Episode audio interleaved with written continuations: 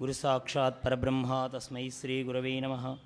यो नित्यमच्युतपदाम्बुजयुग्मरुक्मां व्यामोहतस्थतितराणि तृणाय मेने। अस्मद्गुरोर्भगवतोऽस्येदयैकसिन्धो रामानुजस्य चरणौ शरणं प्रपद्ये। ॐ नमो ब्रह्मादिभ्यो ब्रह्मविद्यासम्प्रदायकर्तृभ्यो वंशऋषिभ्यो महभ्यो नमो गुरुभ्यः। सर्वोपप्लवरहितः प्रज्ञानघनः प्रत्यगर्धो ब्रह्मैवाहमस्मि ब्रह्मैवाहमस्मि। आनन्दैकरसप्रसारविलसन्मन्दस्मितास्यं कृपापारीणं निजभक्तमानसनवाम्भोजातभा कालज्ञानविदग्रणिं शिवकरं काळीसमं सद्गुरुं ब्रह्मज्ञानमयं नमामि। हनुमत्काळीप्रसादाह्वीराघवं दशरथात्मजमप्रमेयं सीतापतिं रघुकुलान्वयरत्नदीपम् आजानुबाहुम् अरविन्ददलायताक्षं रामं निशाचरविनाशकरं नमामि। वैदेहीसहितं सुरद्रुमतले हैमे महामण्टपे సహితం సురద్రుమతలే హైమే మహామంటపే మధ్యే పుష్పకమాసనే మణిమయే వీరాసనే సుస్థితం. అగ్రే వాచయతి ప్రభంజనసుతే తత్వమునిభ్యా పరం వాక్యాంతం వ్రతాదిభిः పరివృతం రామం భజే శ్యామలం. ఎత్ర ఎత్ర రఘునాథకీర్తనం తత్ర తత్ర కృతమస్తకాంజలీం బాష్పవారి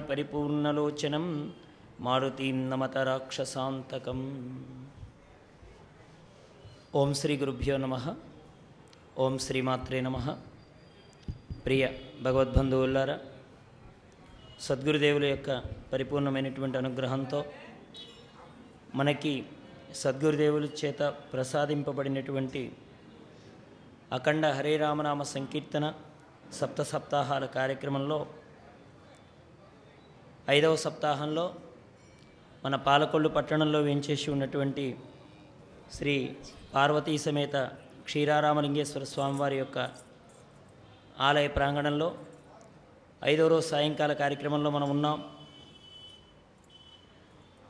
మనకి కిష్కిందాకాండ అంతర్గతమైనటువంటి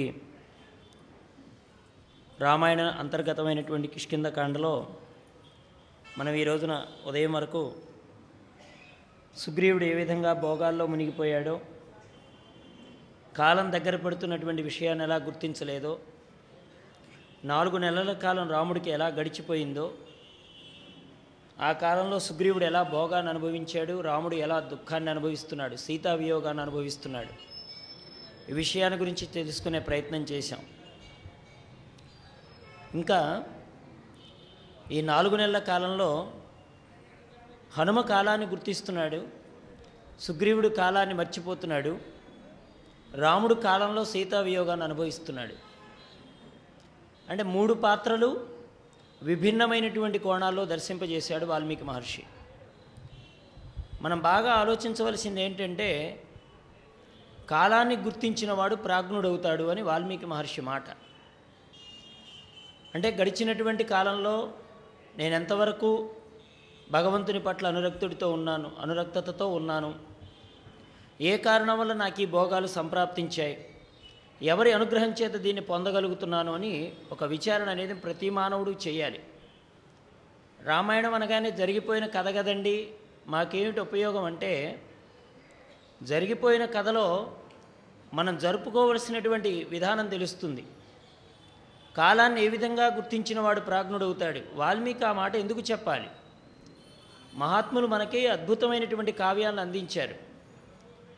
ఊరికే వారు ఉబ్బుసుపోక వ్రాయలేదు గ్రంథాలు అంటారు. మహాత్ముల యొక్క గ్రంథాలన్నీ కూడా వారి తపశక్తి అంతా అందులో నిండి నిమిడీకృతం చేస్తే మనకు లోకంలోకి వచ్చాయి. ఇరవై నాలుగు లక్షల సార్లు మనం రామాయణాన్ని రామనామాన్ని పురచ్చరణ చేయగలమా మన జీవితంలో? రామ అనే రెండక్షరాన్ని ఇరవై నాలుగు లక్షల సార్లు పురచ్చరణ చేస్తే వాల్మీకి అంతటి శక్తి వచ్చింది. మరి అటువంటి వాల్మీకి హృదయాన్ని మనం అర్థం చేసుకునే ప్రయత్నం చేస్తే తప్ప రాముడి స్థితి ఏమిటో మనకు అర్థం కాదు. అంతేగాని మిడిమిడి జ్ఞానంతో ఉన్నవాడికి రామతత్వం అర్థం కాదు.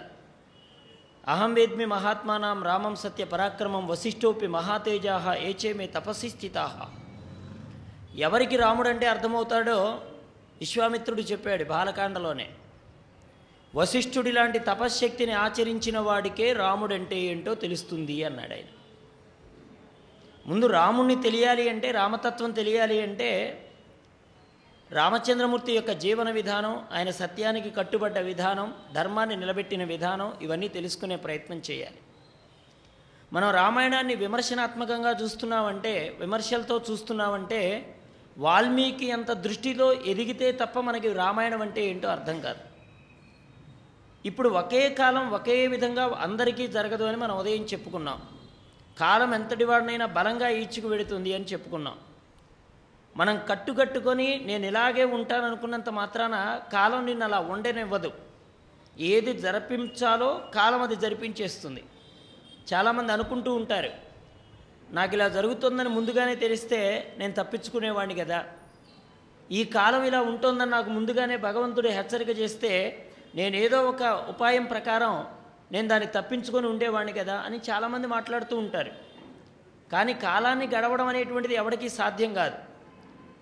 కాబట్టి సుగ్రీవుడు అదే కాలంలో ఉన్నాడు రాముడు అదే కాలంలో ఉన్నాడు హనుమంతుడు అదే కాలంలో ఉన్నాడు. నాలుగు నెలల కాలం రాముడికి దుఃఖంగా గడిస్తే సుగ్రీవుడికి నాలుగు నెలల కాలం నిమిషాల్లాగా అయిపోయాయి. కాలాన్ని కాలాన్ని గుర్తించే వారెవరండి గురుదేవులు. ఇదిగో కాలం అయిపోతుంది అయిపోతుంది. జాగ్రత్త పడండి జాగ్రత్త పడండి అని మనకి హెచ్చరిక చేసేవాళ్ళు ఎవరు? నిన్నటి రోజున మనకు అమ్మ చెప్పారు. నీ జీవితం గురించి నీ బాగోగుల గురించి విచారణ చేసేది ఒక గురుదేవులు తప్ప ఇంకెవరూ లేరు అని చెప్పారు. అలా గురుస్థానంలో ఉన్నది ఎవరు ఇక్కడ మనకి? హనుమంతుల వారు. ఆయన వచ్చి హెచ్చరిక చేస్తాడు. ఇదిగో సుగ్రీవా నీకు రామకార్యం దగ్గర పడింది. రామకార్యం చేసుకొని హెచ్చరిక చేస్తాడు. కానీ మనం ఏం చేస్తున్నాం? మనం సుగ్రీవుడు లాంటి వాళ్ళమే. దుఃఖం వచ్చినప్పుడు భగవంతుడి పాదాలు పట్టుకుంటాం. కష్టం తీరిపోగానే మళ్ళీ భోగాల్లో మునిగిపోతాం. భగవంతుడిని మర్చిపోతాం. గురువులు మాటి మాటికి భగవంతుడు ఉన్నాడని గుర్తు చేస్తూ ఉంటే ఆ అవసరం నాకు ఇప్పుడు అలా రాలేదులే అని అనుకుంటూ కాలాన్ని గడిపేస్తాం. సుగ్రీవుడు కూడా అలాంటి వాడే మనలాంటి వాడే. కష్టం వస్తే రాముణ్ణి పట్టుకుంటాడు సుఖం వస్తే రాముణ్ణి మర్చిపోతాడు హనుమంతుడు వచ్చి గుర్తు చేసినప్పుడు దండం పెడతాడు మళ్ళీ వారం రోజుల తర్వాత మన పనులు మనవే. ఈ వారం రోజులు అయిపోతే ఎవరి రామాయణం వారిదే. కదా? అలాగే రామాయణం అనేది ఎప్పుడో జరిగిపోయిన కథ కాదయా మనకు నిరంతరం జరుగుతున్న కథ రామాయణం. హనుమంతుడు వచ్చాడు. వచ్చి ఏం చెప్పాడు? కాలం గడిచిపోతుంది నాలుగు నెలల కాలం రాముడు ఇచ్చాడండి అక్కడ. బాగా ఆలోచించండి సుగ్రీవుడు కోరలేదు అక్కడ. సీతాన్వేషణ వెంటనే చేయమని పట్టుబడలేదు ఆయన. కొంత అవకాశం ఇచ్చాడు. ఈ నాలుగు నెలలు వాతావరణం అనుకూలంగా ఉండదు. మీరు నాలుగు నెలలు సుఖంగా ఉన్న తరువాత అప్పుడు రామకార్యానికి పూనుకోండి అని చెప్పాడు. ఈ భోగాల్లో మునిగిపోయి అతడు పూర్తిగా రాముడిని విస్మరించేశాడు. దాంతో అక్కడ మళ్ళీ హనుమంతుడు వచ్చి గుర్తు చేయాల్సి వచ్చింది. పైగా అక్కడ ఒక ఆజ్ఞ సుగ్రీవుడి ఆజ్ఞ జారీ చేశాడు. ఏమన్నాడు ఆయన? మీరందరూ కూడా త్వర త్వరగా ఎక్కడెక్కడ వాళ్ళందరూ రావాలి. ఎవరైతే నేను చెప్పిన సమయానికి ఇక్కడ ఉండకపోతారో వాళ్ళ కుత్తుకుల్ని నేను కత్తిరించేస్తానో. జాగ్రత్త అని హెచ్చరిక చేశాడు. మళ్ళీ తను తారా మందిరంలోకి వెళ్ళిపోయాడు. ఈలోగా ప్రశ్రవణ గృహలో ఉండేటువంటి రామచంద్రమూర్తి విషయాన్ని తెలుసుకున్నాడు. కార్తీక మాసం వచ్చేసిందే సుగ్రీవుడు ఇప్పటి వరకు మాట్లాడడం లేదే అని ఆలోచించాడు. వెంటనే లక్ష్మణస్వామిని పిలిచాడు. అన్యోన్య బద్ధవైరాణం జిగీషూణాం నృపాత్మజ ఉద్యోగ సమయ సౌమ్య పార్థీవానముపస్థిత ఇయం సా ప్రథమాయాత్ర పార్థీవానాం నృపాత్మజ నచ పశ్యామి సుగ్రీవం ఉద్యోగం వా తదావిధం లక్ష్మణ వైరం ఉన్నటువంటి రాజులందరూ పరస్పరం దునుమారుకోవడానికి వీలుగా సైన్యంతో యుద్ధానికి బయలుదేరబోతున్నట్లుగా అనిపిస్తోంది కాలం. ఆకాశమంతా నిర్మలంగా ఉంది. సారస పక్షులని సంతోషంతో విహరిస్తున్నాయి. నీటి ప్రవాహాలన్నీ పరిశుద్ధమయ్యాయి. నేల మీద ఉండే బురద ఇంకిపోయింది. చంద్రుడు విశేషమైన వెన్నెలు కురిపిస్తున్నాడు. శరత్కాలం వచ్చేసింది. కానీ సుగ్రీవుడు మాత్రం కాలం వచ్చినట్లుగా గుర్తించడం లేదు. చూడండి అన్ని కాలాలు జరిగిపోతూ ఉంటే అందరూ వెళ్ళిపోతున్నారే కానీ నేను మాత్రం వెళ్ళిపోవడం లేదు అని అనుకుంటాడు ఈ మనిషి. నేను ఒక్కడనే చనిపోను నాకు ఇంకా కాలం రాలేదు ఇంకా చాలా కాలం ఉంది అనుకుంటూ ఉంటాడట. అది చాలా విచిత్రంగా చెప్తారు. మనకు భాగవతంలో కూడా మహాత్ములు తెలియజేశారు. కాలం అనేది ఎదుటివాడిని తీసుకెడుతుంది అనుకుంటాడే కానీ అది వాడిదాకా వస్తుందని ఊహించలేడు వాడు. అలాంటి కాలంలో సుగ్రీవుడు ఉన్నాడు ఇప్పుడు. లక్ష్మణ ఓసారి ఆలోచన చేయి. సుగ్రీవుడు ఎందుకు ఉపకారం చేయడం లేదో ఎందుకు ఈ గుహ దగ్గరకు రావడం లేదో నాతో ఎందుకు మాట్లాడడం లేదో ఎందుకు వానరులందరినీ ఆ ప్రయత్నంలో ఉండమని చెప్పడం లేదో తెలుసా? రాముడు అడిగాడండి. రాముడు మాట్లాడుతున్నాడు లక్ష్మణస్వామితో. ఎందుకు సుగ్రీవుడు రాలేదు అంటే ప్రియావిహీనే దుఃఖార్తే హృతరాజ్యే నివాసితే కృపం నా కురుతే రాజా సుగ్రీవో మై లక్ష్మణ రాముడిలా మాట్లాడితే లక్ష్మణుడు తట్టుకోలేడేమో అని ప్రియమైన బా నా భార్యని రాక్షసుడు ఎత్తుకుపోయాడు. అపారమైన దుఃఖంతో ఉన్నాను. ఉన్న రాజ్యమైతే పోయింది. నన్ను బయటికి తోసేశారు. ఇప్పుడు నేను అటువంటి దీనుణ్ణి కదా. రాజ్యం బయట కూర్చున్నాను కదా. ఈవేళ నాకేముంది? గుహలో పడుకొని ఉన్నాను కదా. అందువల్ల సుగ్రీవుడు నన్ను కృపతో చూడడం లేదు. చూశావా నా బ్రతుకు ఎలా అయిపోయిందో అన్నాడండి. వాస్తవానికి ఒక్కోసారి మహాత్ములు వారి మన ముందు తక్కువగా కనిపిస్తే వారి ముందు తక్కువ అంచనా వేస్తా వేస్తాం. అంటే వారిలో ఉండేటువంటి గొప్పతనాన్ని మనం ముందుగా గుర్తించలేం. ముందు మనకు వారి పట్ల తూష్ణీభావం ఉంటుంది. ఏం వారు కూడా మాలాగే ఉన్నారు కదా? ఏంటి వాళ్ళలో ఉన్నటువంటి గొప్ప అని అనిపిస్తుంది. ఆ గొప్పతనాన్ని గుర్తించిన తర్వాత కూడా అది నిలవాలి అంటే చాలా కష్టం అండి. ఏదో కష్టం వచ్చినప్పుడైతే మొక్కేస్తాం కానీ కష్టం తీరిపోగానే మళ్ళీ వాళ్ళలో ఉన్న మానవుణ్ణే చూస్తామే కానీ మాధవత్వాన్ని గుర్తించలేం. రాముడు అంటున్నాడు నేను భార్యని పోగొట్టుకున్నాను రాజ్యాన్ని పోగొట్టుకున్నాను దీనుడిగా ఒకరి మీద ఆధారపడ్డాను. ఈనాడు నేను ఇక్కడికి వచ్చి గుహలో ఉండడం అనేటువంటిది ఇంత దేనస్థితిలో ఉండబట్టి కదా సుగ్రీవుడు నన్ను పట్టించుకోవడం లేదు అన్నాడు ఆయన. మానవుడికి దరిద్రం అనేది ఎంత దుఃఖాన్ని తెచ్చిపెడుతోందంటే సంపద లేకపోతే స్నేహితులు దూరం అయిపోతారు భార్య కూడా ఇంట్లో గౌరవించదు కొడుకులు మర్యాద చూపించరు. మానవుడికి ధనం ఉన్నప్పుడు ఉండేటువంటి భోగాలు అతడి దగ్గర చూపించేటువంటి గౌరవాలు ధనం లేనప్పుడు అవన్నీ లుప్తమైపోతాయి. అలాగే రాజ్యం లేకపోవడం చేత ఏ స్థితిలో నేనున్నానో తెలుసా అని మాట్లాడుతుంటే నేను అనాథనయ్యాను లక్ష్మణ అన్నాడు రామచంద్రమూర్తి. నాకు నాథుడు ఎవరున్నారు? నన్ను రక్షిస్తాను అని సుగ్రీవుడు మాట ఇచ్చాడు ఆ సుగ్రీవుడు మర్చిపోయాడు. రాజ్యం పోయింది. రావణుడు అనుమాని అవమానించాడు అనుమానించాడు. పైగా ఇలాంటి దీనస్థితిలో నేను ఉండాల్సి వచ్చింది. ఇంటికి చాలా దూరంలో ఉన్నాను. ఇక్కడ ఉపకారం చేసేవాళ్ళు ఎవరు లేరు. ఈవేళ భార్యను పొందాలి అనే ఆ స్థితిలో నేనున్నాను. ఆ సుగ్రీవుణ్ణి శరణ వేడితే ఆయన నాకు ఉపకారం చేయడం లేదే అన్నాడు. అంటే కష్టం వచ్చినప్పుడు ఒక నరుడు ఎలా మాట్లాడతాడో ఆ నరుడికి ఎలాంటి దైన్యం ఉంటుందో అలాంటి స్థితిలో రాముడు ఇక్కడ మాట్లాడడం జరుగుతుంది. అందుకే రామాయణం మనం ఏ విధంగా పారాయణం చేసుకుంటూ వెళ్ళాలంటే మానవుడిగానే రాముడిని చూస్తూ వెళ్ళాలి. ఇత్యైతే కారణై సౌమ్య సుగ్రీవస్య దురాత్మన అహం వానరరాజస్య పరిభూత పరంతప. ఎప్పుడైతే అలాంటి దైన్యం వస్తుందో అందులో నుంచి అవతలివాడు తన శక్తిని కనిపెట్టడం లేదని కోపం కూడా వస్తుంది.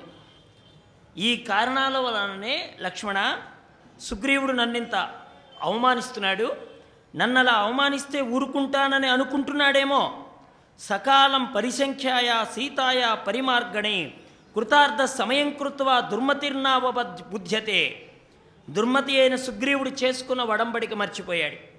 సీతను ఎలాగైనా అన్వేషిస్తానని ప్రతిజ్ఞ చేశాడు కానీ ఈవేళ ప్రతిజ్ఞను స్మరించడం లేదు. గ్రామ్య సుఖాలను అనుభవిస్తున్నాడు భార్యలతో కలిసి కామాన్ని అనుభవిస్తున్నాడు. మిత్రుడి మాట జ్ఞాపకం రావడం లేదు. ఎవడైతే చేసిన ఉపకారాన్ని మర్చిపోయి తిరిగి ప్రత్యుపకారం చేయడో వాడు పురుషాధముడు అని శాస్త్రం చెప్తుంది. లోకంలో ఎవరి శవాన్ని కూడా కుక్కలు ముట్టవు అని ఒక మాట ఉంటుందండి భారతంలో. ఎవడి శవాన్ని కుక్కలు ముట్టవు అంటే చేసిన మేలుని మర్చిపోయిన వాడి వాడి శరీరాన్ని కుక్కలు కూడా ముట్టవు. కృతజ్ఞత అని ఒకటి ఉంటుంది కృతఘనత అని ఒకటి ఉంటుంది. జ్ఞా అంటే గుర్తుపెట్టుకోవడం ఘన అంటే మర్చిపోవడం. కృతజ్ఞత అంటే చేసిన మేలు గుర్తుపెట్టుకునేవాడు కృతజ్ఞత కలిగినవాడు. కృతఘ్నత అంటే చేసిన మేలుని విస్మరించేవాడు. లోకంలో వాడంతటి అధమాధముడు ఉండడు అని రాముడు చెప్తున్నాడు. అర్ధీనాం ఉపపన్నానాం పూర్వం చాప్యపకారిణిం ఆశాం సంసృత్యయోహంతి సలోకే పురుషాదమహ. ఎవడైతే చేసిన మేలు మర్చిపోతున్నాడో వాడే పురుషాదముడంటే. గబుక్కున సత్యాన్ని తెలిసి పలకొచ్చు తెలియక పలకొచ్చు. ఒక మాట నోటి వెంట వచ్చేస్తే ఆ మాటకు ఎవడైతే కట్టుబడిపోతాడో వాడే పురుషోత్తముడు. ఇచ్చిన మాటకు కట్టుబడే వాడే పురుషోత్తముడు అంటే తన పనులు తాను పూర్తి చేసుకున్నాడు తన మిత్రుడికి అక్కర రాకుండా ముఖాన్ని చాటించేసేసాడు జీవితాన్ని గడుపుకుంటున్నాడు. శరీరం పడిపోయిన తర్వాత వాడి శరీరం కుక్కలు కూడా ముట్టవు కదా. అందుకని ఇవాళ సుగ్రీవుడు అలాంటి కృతజ్ఞతా లక్షణంతో ప్రవర్తిస్తున్నాడు. చేసిన మేల్ని మర్చిపోయి ప్రవర్తిస్తున్నాడు. అందుకని నా గురించి అతడు మర్చిపోయాడు.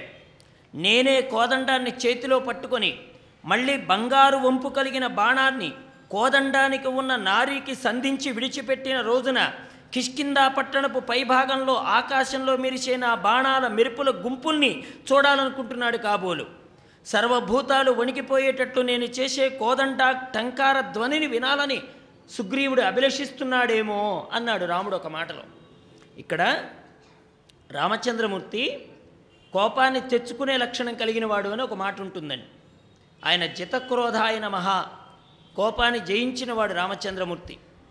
పైగా కోపం ఎప్పుడు తెచ్చుకోవాలో తెలిసినవాడు రాముడు. సుందరకాండలో ఆంజనేయ స్వామి వారు ఇదే మాట అంటాడు. రాముడు నన్ను మర్చిపోయాడేమో? దగ్గరగా కనిపిస్తూ ఉంటే ఉండేటువంటి ప్రేమ ఆ మనిషి కనిపించకపోతే ఉండదంటారు? ఇది నిజమేనమనిపిస్తుంది నేను దగ్గర లేకపోవడం వల్ల రాముడు నన్ను మర్చిపోయాడా? ఆ ప్రేమకు నేను దూరం అయ్యానా అని అమ్మంటుంటే దానికి ఆంజనేయ స్వామి వారు చెప్తారు. అమ్మా ఏం భయపడక నువ్వేం బాధపడక రాముడు తప్పకుండా వస్తాడు అని చెప్తే ఇంకో మాట కూడా చెప్తాడు. ఆనాడు కాకి మీదనే బ్రహ్మాస్త్రాన్ని ప్రయోగించాడే. మణిశీల తిలకాన్ని నా నుదుటి మీద దిద్దాడే. నా చెమటకు బొట్టే కారిపోతే చూడలేని రాముడు ఓ సంవత్సరం అవుతోంది దరిదాపుల్లో నేను వచ్చి పది నెలల కాలం గడిచిపోయింది లంకకు లంకలోకి వచ్చి రెండు నెలల కాలం ఉంది ఇంకాను వాడు పెట్టిన గడువు. మరి ఈ రెండు నెలల కాలంలో నన్ను ఎందుకు చూడడానికి రాలేదు? ఈ పది నెలల కాలంలో నేను లేకుండా రాముడు ఎలా కాలాన్ని గడుపుతున్నాడు? ఈ రెండు నెలల్లో నా దుఃఖాన్ని అంతరింప చేయడానికి రాముడు వస్తాడని నమ్మకం ఏంటి? రాముడికి కోపం ఎందుకు కలగడం లేదు? అని అడిగింది సీతమ్మ. దానికి హనుమ చెప్పాడు ఎప్పుడు ఎవరి మీద కోపం తెచ్చుకోవాలో తెలిసిన వాడమ్మా రాముడు అన్నాడు. అంటే రాముడు కోపాన్ని తెచ్చుకుంటాడు. అంతేగాని ఎప్పుడు కుండలాగా పైన ఉండదు ఆయనకి. కోపం అనేటువంటిది ఎప్పుడు దానిపైన పెట్టుకు తిరగడు ఆయన. మన వాడు చెప్తూ ఉంటారే కాశీ వెళ్ళి ఏదో ఒకటి వదిలేసి రావాలి అంటే వాడెవడో కోపాన్ని వదిలేశాడట. ఇంటి పక్క వాళ్ళు అడిగారట కాశీ వెళ్ళి ఏం వదిలేసావని కోపాన్ని వదిలేశాను అని ముందు నిదానంగా చెప్పాడట. రెండోసారి అడిగారట ఏం వదిలేశావని కోపాన్ని వదిలేశాను అని కాస్త కోపం వచ్చి రానట్టుగా చెప్పాడట. మూడోసారి అదే మాట అడిగితే ఇక కోపాన్ని తెచ్చుకున్నాడు వాడు. కోపాన్ని వదిలేశానని ఎన్నిసార్లు చెప్పాలని కోపంతోనే చెప్పేశాడు. వదలాల్సింది ఇవి కాదు. ఏదైతే మనలో ఒక అవగుణం ఉంటుందో దాన్ని వదిలేయాలి. గంగా అంటేనే జ్ఞానం. జ్ఞానం పొందిన తర్వాత మళ్ళీ అజ్ఞానం రావడానికి వీలుంటుందా? పొందాము అనడానికి గుర్తు ఏమిటంటే అది మళ్ళీ రాకుండా ఉండడం. ప్రకాశం ఉంది అంటే అర్థం ఏంటంటే చీకటి లేకుండా ఉన్నాను అని అర్థం. గంగలో మునిగాను అంటే జ్ఞానంలో మునిగాననే అర్థం. జ్ఞానంలో ఒకసారి మునిగిన తర్వాత మనలో ఉండే అవగుణాలన్నీ వదిలిపెట్టేయాలి. అది వదిలిపెట్టాలని వదిలిపెట్టడం కాదు. అంతకు ముందర చేసినవన్నీ వదిలేశాను ఈ క్రొత్తగా నా జీవితాన్ని ప్రారంభిస్తున్నాను అని ఒక జ్ఞాన లక్షణాలు కలిగిన వాడిలాగా లోకంలోకి రావడం అన్నమాట. అది నిజంగా జ్ఞానం పొందామనడానికి నిదర్శనం. అలాగే ఇక్కడ కూడా రామచంద్రమూర్తి ఎవరి మీద ఎప్పుడు కోపం తెచ్చుకోవాలో తెలిసిన వాడమ్మా అంటాడు ఆయన. అలాంటి రాముడు కోపాన్ని తెచ్చుకొని మాట్లాడాడు సుగ్రీవుడి మీద. ఎందుకంటే సత్యాన్ని పట్టుకోకపోతే సుగ్రీవుడు ఇచ్చినటువంటి మాటనే నెరవేర్చుకోలేకపోతే అది దైవానికి ఇచ్చినటువంటి మాటనే తప్పేలా నిలబడిపోతే లోకంలో రాముడికి ఇచ్చినటువంటి మాటకి రాముడు చేసిన ప్రతిజ్ఞకి రాముడు చేసిన స్నేహానికి ఏముంది విలువ ఒకసారి ఆలోచిస్తే? ఇలాంటి వాడితోనే రాముడు స్నేహం చేసింది. ఇలాంటి వాళ్ళతోన రాముడు సఖ్యంగా ఉందని అనిపించదా? మరి రామ భక్తుడైన వాడు ఎలాంటి లక్షణాలతో ఉండాలి? భక్తుడైన వాడు భక్తుడు అనిపించుకోవాలంటే భక్త లక్షణాలు కలిగితేనే భక్తుడు అనిపించుకుంటాడు. అలా కాకుండా పై పైన పై పైన వేషాలు వేసుకుంటే భక్తుడైపోడు కదా? సుగ్రీవుడు రాముడితో స్నేహం చేసి మాట తప్పాడంటే అది ఎవరికి అవమానం? ఓ దాసుడు తప్పు చేస్తే ఎవరికి అవమానం? ప్రభువుకు అవమానం కదా? ఓ ఒక ఇంట్లో పనిచేసేవాడు తప్పు చేశాడంటే నీ యజమాని సంస్కారం ఇదేనా నేర్పిందని అడుగుతారా అడగరా? ఓ పిల్లాడు తప్పు చేస్తే నీ తండ్రి ఈ సంస్కారమేనా నేర్పిందని అడుగుతారా అడగరా? ఓ పిల్ల తప్పు చేసిందంటే నీ తల్లి ఇదేనా నేర్పింది అని అడుగుతారా అడగరా? అలాగే ఇప్పుడు సుగ్రీవుడు తప్పు చేస్తే అది దోషం ఎవరికి వస్తుంది? రాముణ్ణి అంటారు. ఏమయ్యా ఈ మాత్రం దానికైనా? సుగ్రీవుడు మంచి చెడు తెలుసుకోకుండా స్నేహం చేసేసావా? అతడు ఉపకార బుద్ధి ఉన్నదో లేదో మిత్రత్వానికి విలువిస్తాడో ఇవ్వడో సత్యమునందు నిలబడతాడో నిలబడడో ముందు చూసుకునే అవసరం లేదా అని అడుగుతారా అడగరా రామచంద్రమూర్తిని? లోకంలో నీ స్నేహితుడు ఎలాంటి వాడో చెప్తే నువ్వు ఎలాంటి వాడివో చెప్తానని ఒక మహాత్ముడు అంటాడు. నువ్వు ఎలాంటి వాడో ముందు తెలియడానికి నువ్వు ఎవరితో స్నేహం చేస్తున్నావో చెప్తే చాలు. నువ్వు ఎలాంటి వాడవో నేను చెప్పేస్తానని. రాముడు సుగ్రీవుడితో స్నేహం చేస్తున్నాడు. మరి సుగ్రీవుడికి కూడా ఎలాంటి లక్షణాలు ఉండాలి? రాముడిలాగా చేసిన మేలుని మర్చిపోకుండా ఉండే లక్షణం ఉండాలి.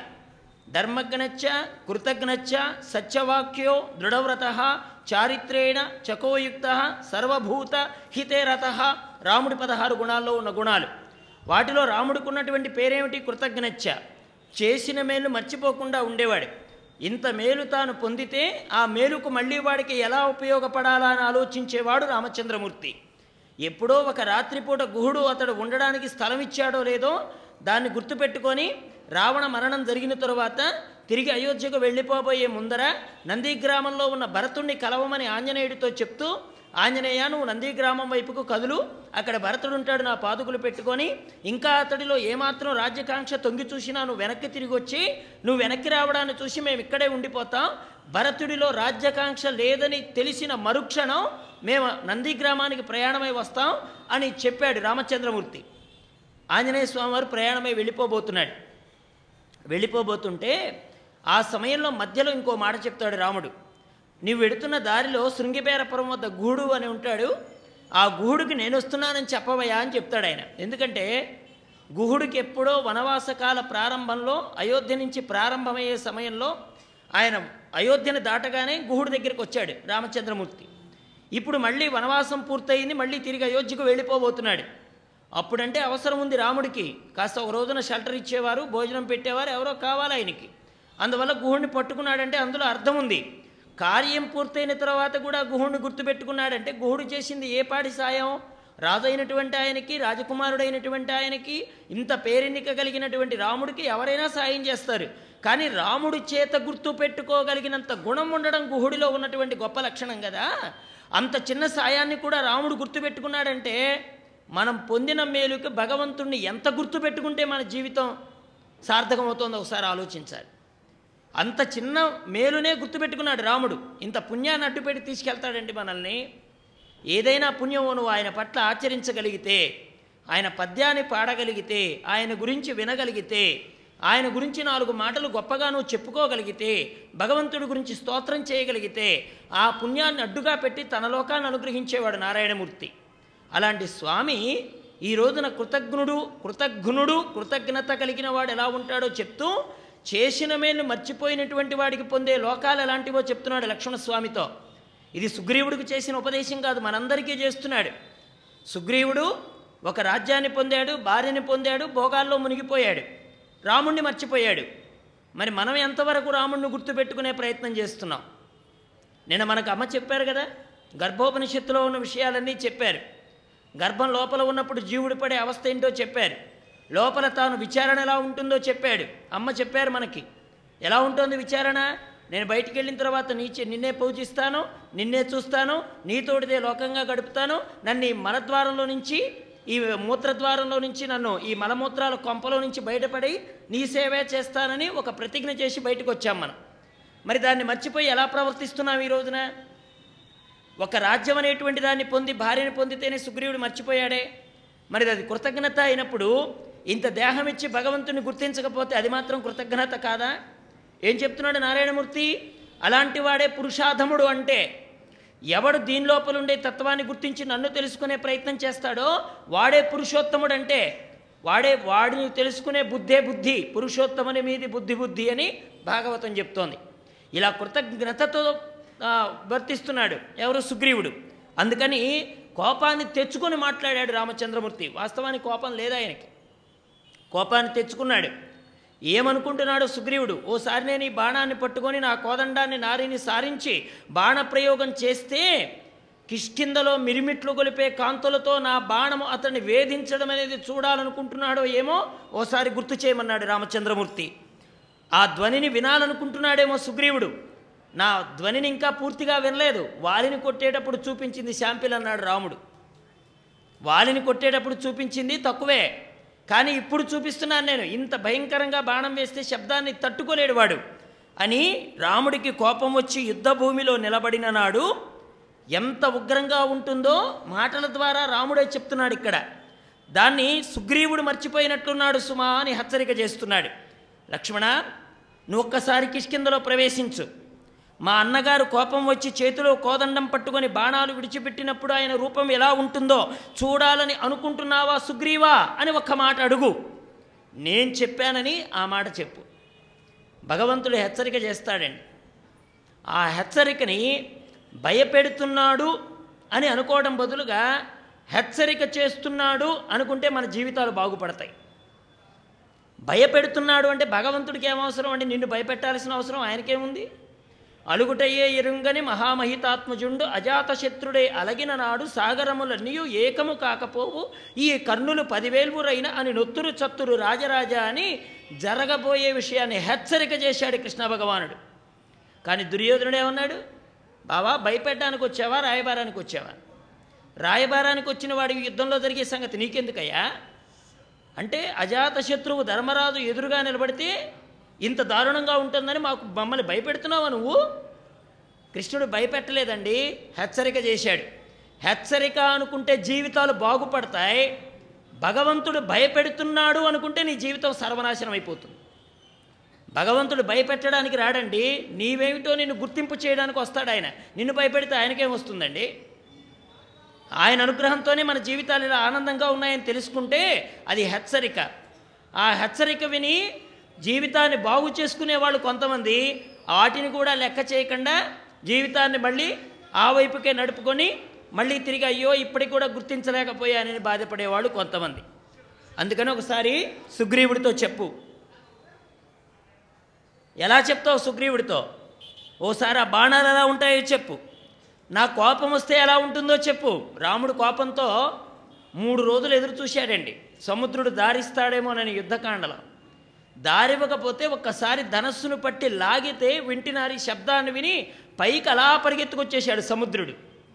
అది రామబాణం యొక్క గొప్పదనం రాముడి యొక్క ధనుష్టాంకార శబ్దధ్వనిలో ఉండే గొప్పతనం. అలాంటి ధ్వనిని వినాలనుకుంటున్నాడేమో. వాళ్ళు ఏ దారిలో అయితే వెళ్ళాడో ఆ దారి ఇంకా మూసేయలేదని చెప్పమన్నాడండి. అది సుగ్రీవుడికి చేసిన హెచ్చరిక మాత్రమే కాదండి మనందరికీ చేస్తున్న హెచ్చరిక.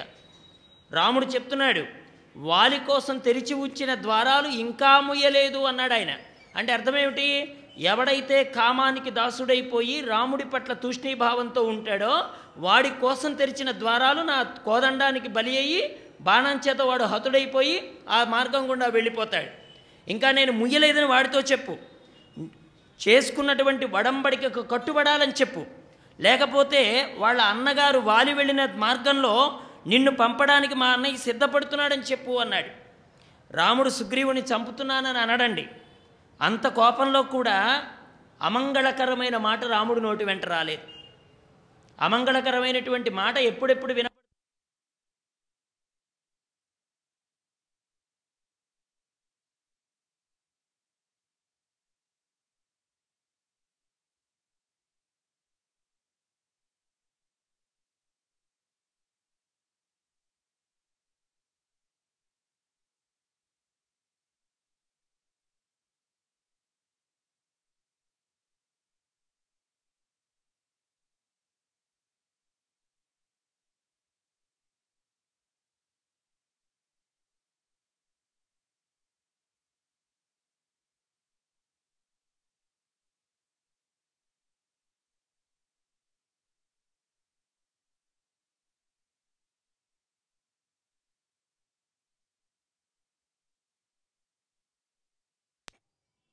ఆయన కోపం ఎందుకు వస్తుందంటే రాముడి పట్ల ఎవరైనా తప్పుగా ప్రవర్తిస్తారేమో రాముడి పట్ల ఈ మాట మాట్లాడకూడదు ఇలా అనకూడదు అనేటువంటి భావనతో రాముడు ఎందు గౌరవం కలిగిన వారు ఆయన. అటువంటి ఆయన రాముడి పట్ల కోపంతో అంటే రాముడి మీద ఉన్నటువంటి ప్రేమని వ్యక్తం చేయడానికి కోపం వస్తుంది లక్ష్మణస్వామికి. అలాగే ఇక్కడ రామచంద్రమూర్తి ఈ విధంగా మాట్లాడుతుంటే లక్ష్మణుడు బయలుదేరాడు. అన్నయ్య ఇన్ని మాటలు ఎందుకు అన్నయ్య ఎందుకు వాడు నీ వల్ల ఉపకారం చేయించుకొని రాజ్యం పొందాడో ఇప్పుడే వెళ్ళి సుగ్రీవుని చంపేస్తాను అన్నాడు ఆయన. అన్నయ్య ఇంకా నేను కోపాన్ని ఆపుకోలేను. నువ్వు కూడా ఇవాళ ఇలా మాట్లాడావు. నీ వరకు ఎందుకన్నా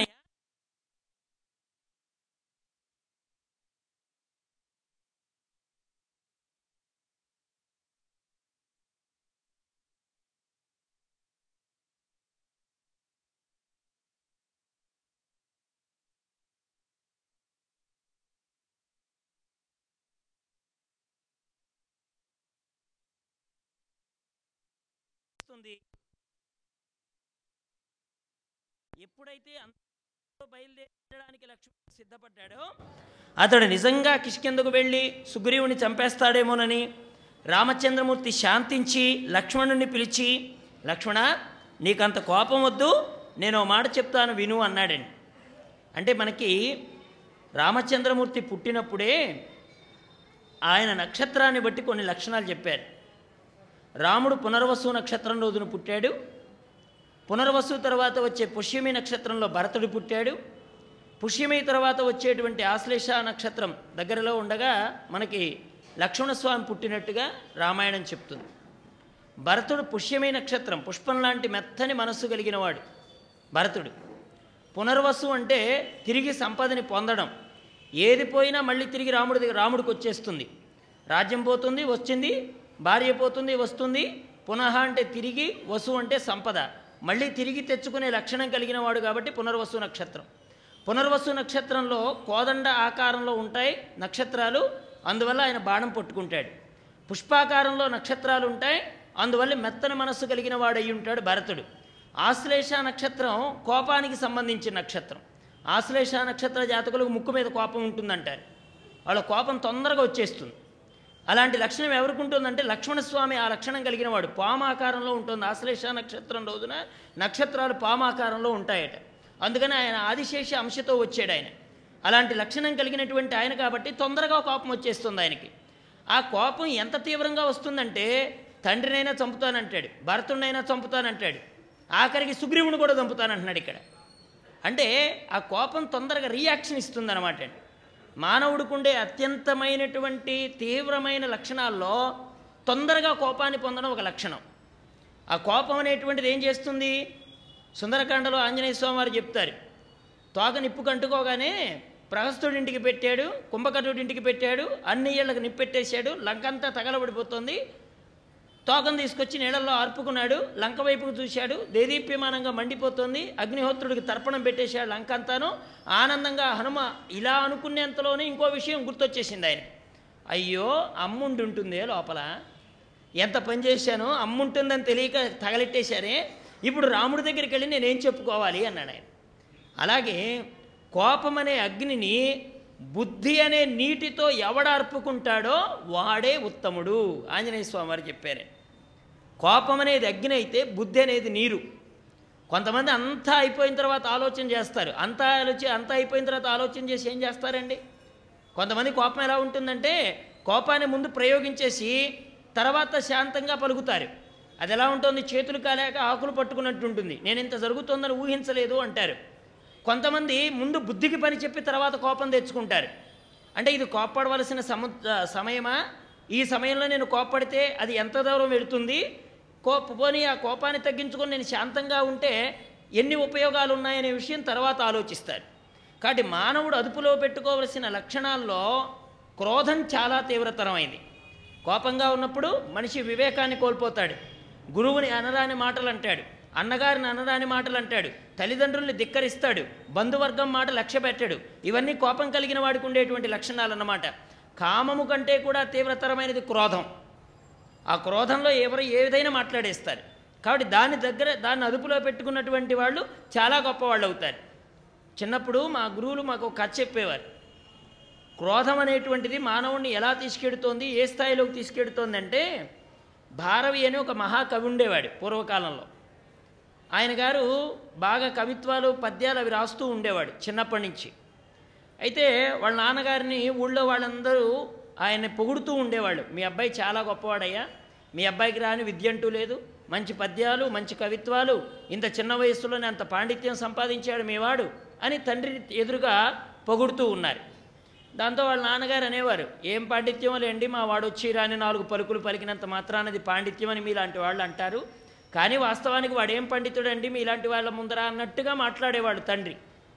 ఈ విషయాన్ని ఎవరు విన్నాడు? ఒక రోజున భారవీయే విన్నాడు. వాళ్ళ నాన్నగారు ఊరి వాళ్ళ ముందర తనని తక్కువగా మాట్లాడి ఇతరులను ఎక్కువగా పొగడ్డం ఆ పిల్లాడికి నచ్చలేదు.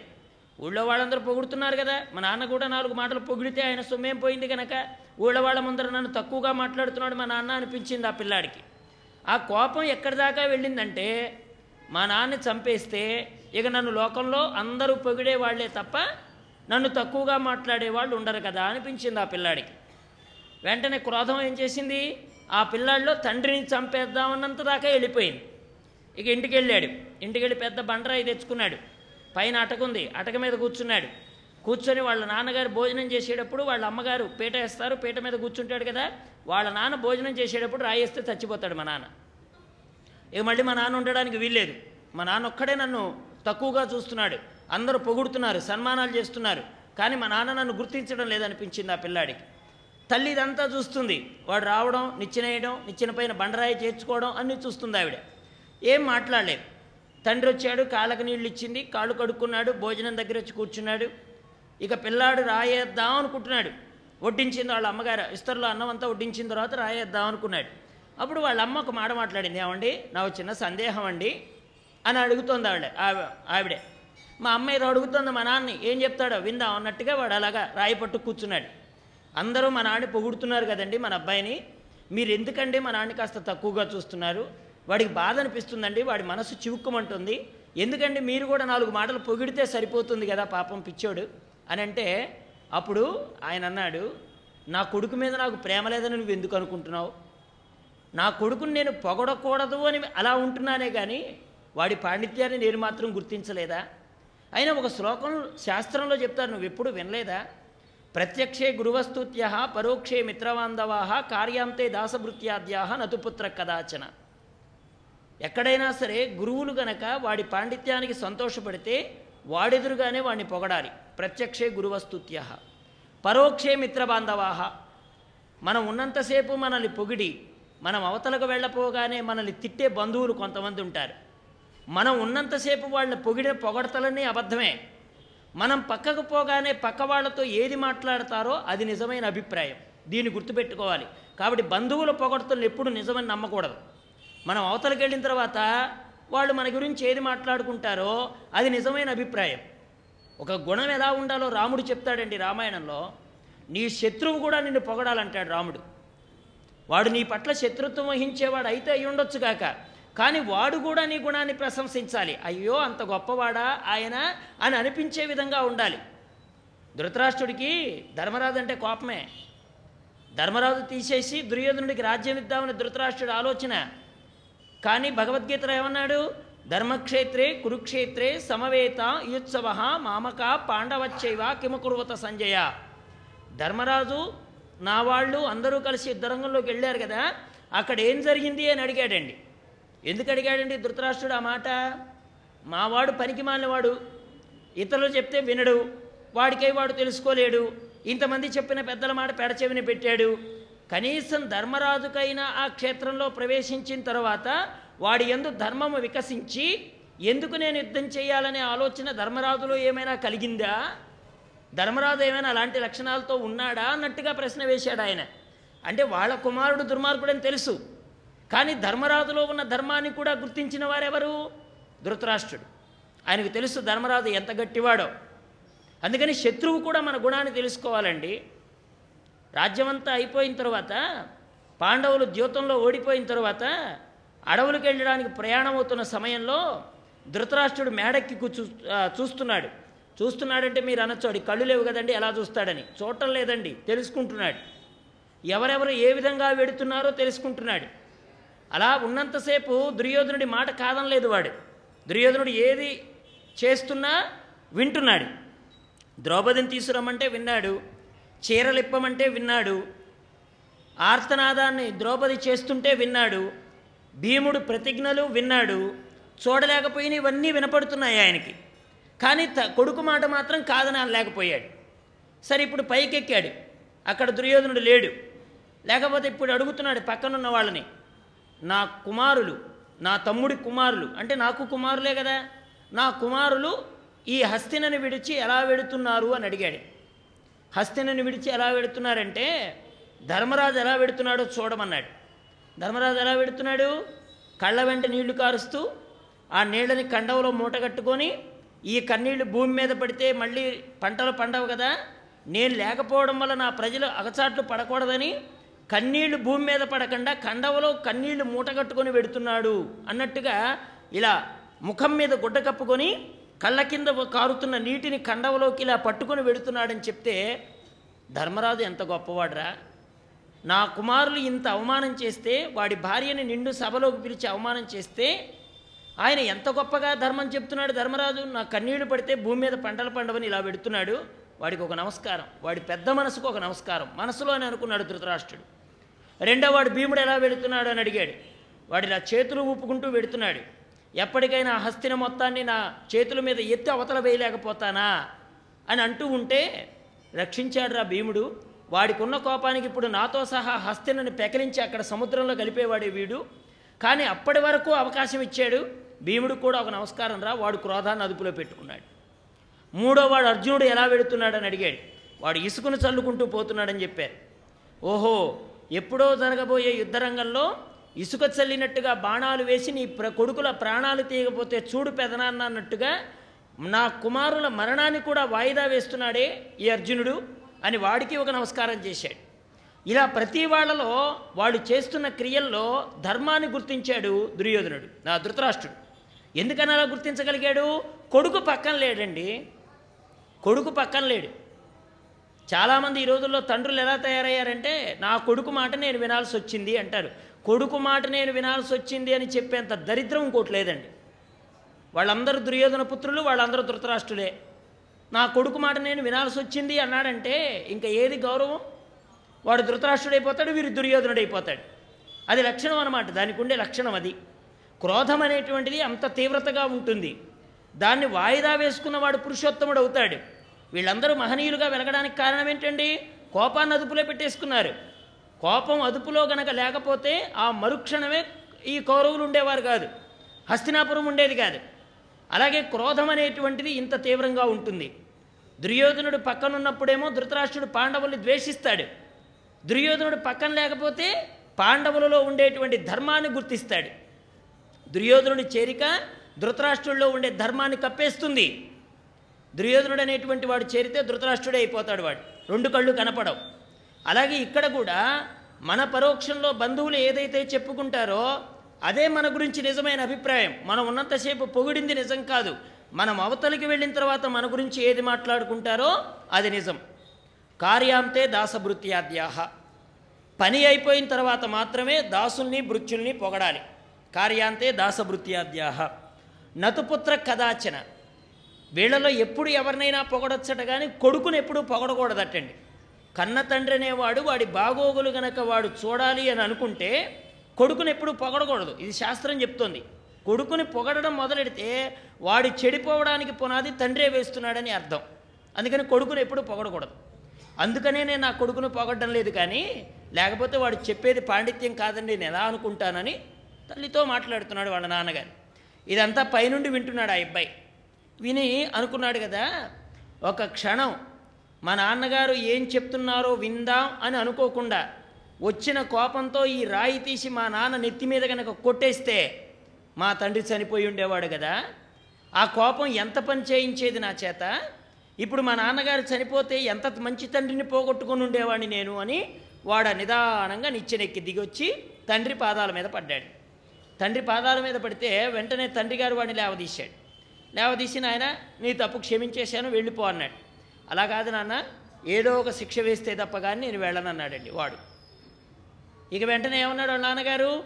ఆరు నెలలు అత్తవారింట్లో ఉండిరమ్మన్నాడండి. ఆరు నెలలు అత్తగారింట్లో ఉండిరమ్మన్నాడు.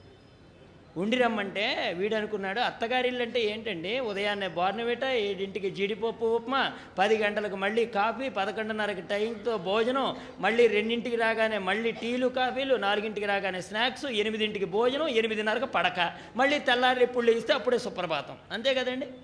ఇంటి దగ్గర ఉంటే అంత సుఖం ఉంటుందా? అత్తగారిల్లు ఎంత సుఖంగా ఉంటుందండి? వీడి పాపం పోయేప్పుడు ఒక రోజు రెండు రోజులు ఉండొచ్చేవాడండి అత్తగారింటిలో.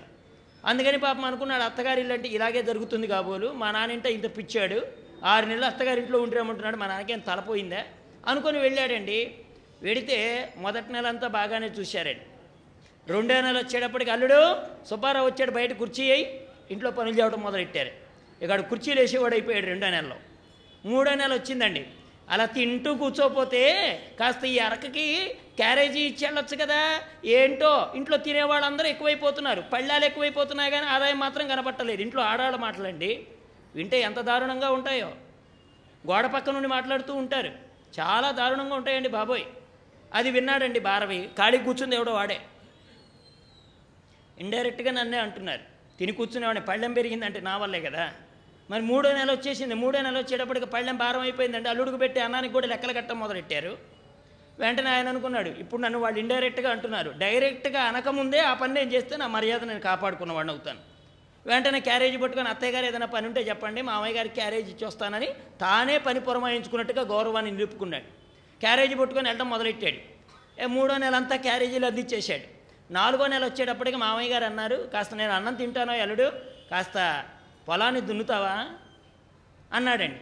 ఈ నెలలో చూడడం అలవాటైంది కదండి. వెంటనే దాన్ని ఆ, ఎద్దుల్ని తోడడం కాస్త అలవాటు చేసుకున్నాడండి ఈ అన్నం తింటూ మామగారు చూశారు అల్లుడి కల్లి. బాగానే తోలుతున్నట్టున్నాడే. వీడిని దీనికి ఉపయోగించుకోవచ్చు. ఇక వీడు దున్నుతుంటే నాకేం పని ఉంది కనుక వీడు పడుకోవడం మొదలెట్టాడు. వీడు దున్నడం మొదలెట్టాడు. ఎలాగో దున్నడం అలవాటైంది కదా ఓ జత ఎద్దులు కొని అల్లుడికి అప్పచెప్పాడు ఐదో నెలలో. ఇక అల్లుడు గారు ఏం పని మొదలెట్టారండి? పొలం పని దున్నడం మొదలెట్టాడు.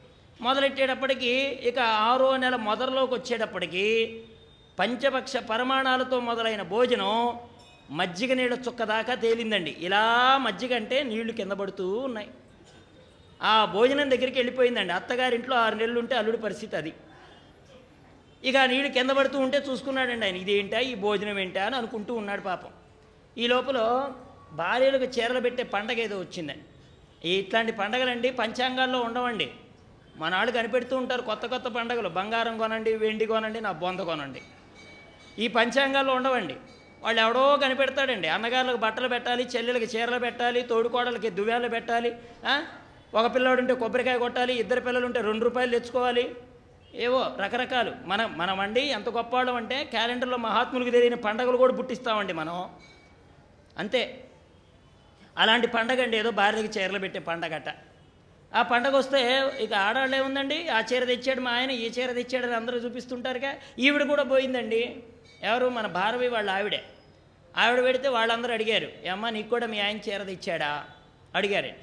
అప్పుడు ఆవిడంది మా ఆయనకే తిండికి గతి లేక మా ఇంటి మీద వచ్చి పడ్డాడు ఇక నా బ్రతుక్కి చీర కూడానా? అందండి. ఎవరున్నారండి ఈ మాట? భారవి. అరకదోలుకొని వస్తున్నాడు పాపం అప్పుడే చద్దునా బతుకుదునా? అని. ఆ మూల మీద ఉండి ఈ మాట విన్నాడండి. అయ్యయ్యో! ఇప్పటికే అల్లుడిగా పరువు పోయే భార్యకి చీర కూడా లేకపోతే నాకు గౌరవం ఏమైనా నిలబడుతుందా? ఇప్పుడు నేను ఏం పెట్టి తీసుకురావాలి? ఎవడు తెలియనుళ్ళు ఎవడిస్తాడండి అప్పు? ఈ అల్లుడు ఉంటాడో రేపొద్దున వెళ్ళిపోతాడో ఎవరిస్తారు అప్పు? అందుకని ఈ రోజుల్లో బంగారం ఎలా తాకట్టు పెట్టుకుంటారో ఆ రోజుల్లో శ్లోకాలు తాకట్టు పెట్టుకునేవారండి అక్షర లక్షలు. కృష్ణదేవరాయల చరిత్రలో మనం చూస్తామే ఎన్ని అక్షరాలు ఉంటే అన్ని లక్షలు ఇచ్చేవాళ్ళు అటండి. ఒక పద్యం పూర్తి చేస్తే బాలే తవ విందే దుష్టమిందీవరద్వయం కుసుమో కుసుమోత్పత్తి శ్వేతేనతు దృశ్యతే అనే పద్యంలో అక్షరానికి లక్షలు పొందాడండి తెనాలి రామకృష్ణ గారి కాళీమాత అనుగ్రహంతో. అలాగా పూర్వకాలంలో బంగ్ ఇప్పుడు బంగారం ఎలా పెట్టుకుంటున్నారో అప్పుడు శ్లోకాలు పెట్టుకునేవాళ్ళు. అప్పుడు ఈయన వాళ్ళ నాన్నగారి మీద పాదాల మీద పడ్డప్పుడు ఒక అద్భుతమైన శ్లోకం చెప్పాడండి. సహసా విదతీతన క్రియాం అవేక పరమాపదం పదం వృణితేహి మృష్యకారిణిం గుణలబ్ధ స్వయమేవ సంపదాహ అని ఒక అత్యద్భుతమైనటువంటి పద్యం వాళ్ళ నాన్నగారి దగ్గర చెప్తే దాని అర్థం ఏంటండి? ఆలోచించి ఏ పనైనా చేయాలి ఆలోచించకుండా ఏ పనైనా చేస్తే దానివల్ల ఉపద్రవాలు రావచ్చు. అంతా అయిపోయిన తర్వాత ఆ కార్యం జరిగిపోయిన తర్వాత నువ్వు ఏడిస్తే మాత్రం వెయ్యి విధాల బాధపడినా మళ్ళీ అది నీ వెనక్కి రాదురా బాబు. ఆలోచించి పని చెయ్యని శ్లోకానికి అర్థం అండి. మహాత్ములు వ్రాసిన రాతలు శ్లో ప్రాణాలు నిలబెడతాయా అంటే నిలబెడతాయని చెప్పిందండి మన ఆర్ష సాంప్రదాయం. దిక్కుమాలి సినిమాలు రైలు కింద పడి చచ్చేవి నదుల్లో దూకి చచ్చేవి ఉరేసుకొని చచ్చేవి అభిమానంతో చస్తున్నారని హెడ్డింగులు పెట్టి జనాన్ని చంపుకు తినేవి ఇలాంటి కావ్యాలు కాదండి మనవి. బాధలు వస్తాయి బ్రతకడం నేర్చుకో. ఎదురెదడం నేర్చుకో. కష్టాల్లో నారాయణమూర్తి తోడున్నాడని గుర్తించు. ఎవడో కాదు పరాయివాడు ఎవడో కాదు తండ్రి హింసలు పెడుతుంటే ప్రహ్లాదుడు చనిపోవాలనుకున్నాడా? నారాయణమూర్తిని పట్టుకున్నాడండి? నాలుగేళ్ళ ప్రహ్లాదుడికి ఉండే ధైర్యం లేదా మనకి? ఏళ్ళు వచ్చేస్తున్నాయి ఇరవై ఏళ్ళు ముప్పై ఏళ్ళు వచ్చేస్తున్నాయి. రెండు మార్కులు తగ్గినాయని రైలు కింద పడిపోతున్నారు. ఎందుకండి జీవితాలు? అవసరమా? నాలుగేళ్ళ ప్రహ్లాదుడు ఆ పని చేయలేదే? నాలుగేళ్ళ ధ్రువుడు ఆ పని చేయలేదే? నారాయణమూర్తి మీద విశ్వాసంతో వాళ్ళ జీవితాన్ని కొనసాగించుకున్నారా లేదా? రెండు మార్కులతోనే జీవితం అయిపోతుందా? జీవితం అంటే రెండు మార్కులేనా? జీవితం అంటే పరీక్షలేనా? జీవితం అంటే చాలా ఉంది. తట్టుకొని నిలబడమని చెప్తాయి మన కావ్యాలు. అంతేగాని రెండు మార్కులు తగ్గి వాడే రైలు కింద పడగానే అభిమానంతో ఆత్మహత్య చేసుకున్న విద్యార్థి. ఏం అభిమానం అండి? నా బొంద అభిమానం. రెండు మార్కులు తట్టుకోలేని వాడు అభిమానవంతుడు ఎలా అవుతాడండి? అంటే మన సాహిత్యాలు మన నవలలు మన సినిమాలు మన సీరియళ్ళు ఏం నేర్పుతున్నాయంటే జీవితంలో దుఃఖం రాగానే శరీరం వదలడమేనా? ఇక అంతకంటే ఉపయోగం అంతకంటే దారేం లేదా? మన పురాణాలు ఏవి కూడా ఒక దుఃఖం వస్తే చచ్చిపోమని ఏ పురాణం చెప్పలేదండి. దుఃఖం వస్తే నిలబడమని చెప్తాయి. దాన్ని తప్పించుకునే దారిని వెతుక్కోమంటాయి. ఆ సమయంలో దైవం నీ వెనకాతల తోడున్నాడని చెప్తాయి. అవి మన పురాణాలు. అందుకనే మా గురువుగారు చెప్పేవారు నీ కష్టం వస్తే రామాయణం తీ భారతం తీ భాగవతం తీ అని చెప్పేవాడు. ఎందుకు రామాయణ భారత భాగవతాలు తీయాలి? నీ కష్టం వచ్చింది నీ కష్టం ఇదని చెప్పుకోవడానికి నీ తల్లి ఉన్నాడు తల్లి ఉంది నీ తండ్రి ఉన్నాడు నీ మామయ్య ఉన్నాడు నీ అత్తయ్య ఉన్నది లేకపోతే నీ బంధువర్గంలో ఎవరో ఒకరు నీ దుఃఖాన్ని పంచుకోవడానికి సిద్ధంగా ఉండేవాళ్ళు ఎవరో ఒకళ్ళు కనబడతారు మరి సీతమ్మ ఉంది వాళ్ళ భాష తెలియదు వాళ్ళ ముఖం తెలియదు రాక్షస స్త్రీలు చుట్టూ చేరారు అందరూ రావణాసురుని చేరమని చెప్పేవారే కానీ రాముడి గురించి చెప్పేవాళ్ళు ఇద్దరున్నారు. అనల సరమ విభీషణుడి యొక్క భార్య కూతురు. వీళ్ళిద్దరూ రామ ప్రస్తావన తెచ్చేవాళ్ళు. కానీ రావణాసురుడు వీళ్ళిద్దరిని మాటి మాటికి సీతమ్మ దగ్గరకు పోనిచ్చేవాడు కాదు. ఎప్పుడో రామ ప్రసంగం వినేది ఆవిడ. తన బాధను పంచుకోవడానికి ఎవరు ఒక్కళ్ళు లేరు. అలాంటి సీతమ్మ చనిపోయిందా? శరీరంతో నిలబడిందా? ఇందుకు రామాయణం చదువు. కాబట్టి దుఃఖంలో ఉన్నప్పుడు పురాణాలు చదివితే వాళ్ళు ఎలా తట్టుకున్నారో తెలుస్తుంది. ధైర్యం వస్తుందన్నమాట. ఆ శ్లోకాన్ని పట్టుకున్నాడండి. ఎవరు? భారవి గారు. దాన్ని తీసుకొని ఒక ఒక షావుకారు దగ్గరికి వెళ్ళాడు. ఆ షావుకారికి ఇచ్చి అయ్యా మీరు కొంత ధనం ఇస్తే నా పరువు కాపాడుకుంటానన్నాడు. వెంటనే ఆయన ఆ శ్లోకం చూసి ఆ శ్లోకం బాగానే ఉంది అమ్ముకుంటే డబ్బులు బాగానే వస్తాయి ఎంత కావాలో నీకు అన్నాడు. అప్పటి ధర్మం ప్రకారం ఏదో అయ్యా ఒక రెండు వందలు ఇప్పించండి నా భార్యకు ఒక మంచి పట్టు చీర కొంటాను ఇప్పుడు లేకపోతే నా పరువు నిలబడేటట్లేదని బ్రతికినాడాడు సరే ఆ డబ్బేదో ఏదో ఇచ్చేశాడు. ఈ అబ్బాయి వెళ్ళిపోయాడు. వెళ్ళిపోయిన తర్వాత వాళ్ళ మామగారు అత్తయ్య గారు ఉన్నారు కదా ఆరు నెలల కాలం పూర్తయిపోతుందన్నమాట.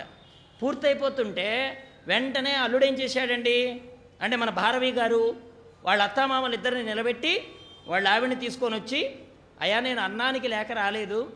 మా నాన్నగారు ఆరు నెలలు అత్తవారింట్లో ఉండి రమ్మంటే బ్రహ్మాండంగా ఉండొచ్చు కదా అని బయలుదేరి వచ్చాను. ఇక్కడికి వచ్చిన తర్వాత తెలిసింది ఆరు నెలలు అత్తగారింట్లో ఉంటే ఎంత వైభోగమో. కాబట్టి మా నాన్నగారు నాకు మంచి బుద్ధి చెప్పాడు ఇక నేను వెళ్ళిపోతున్నాను ఆరు నెలల సమయం అయిపోయిందని బయలుదేరి వెళ్ళిపోయాడు ఆయన. ఈ శ్లోకం సంగతి అక్కడే ఉండిపోయింది ఆ శ్లోకం సేటు గారి దగ్గర ఉండిపోయింది.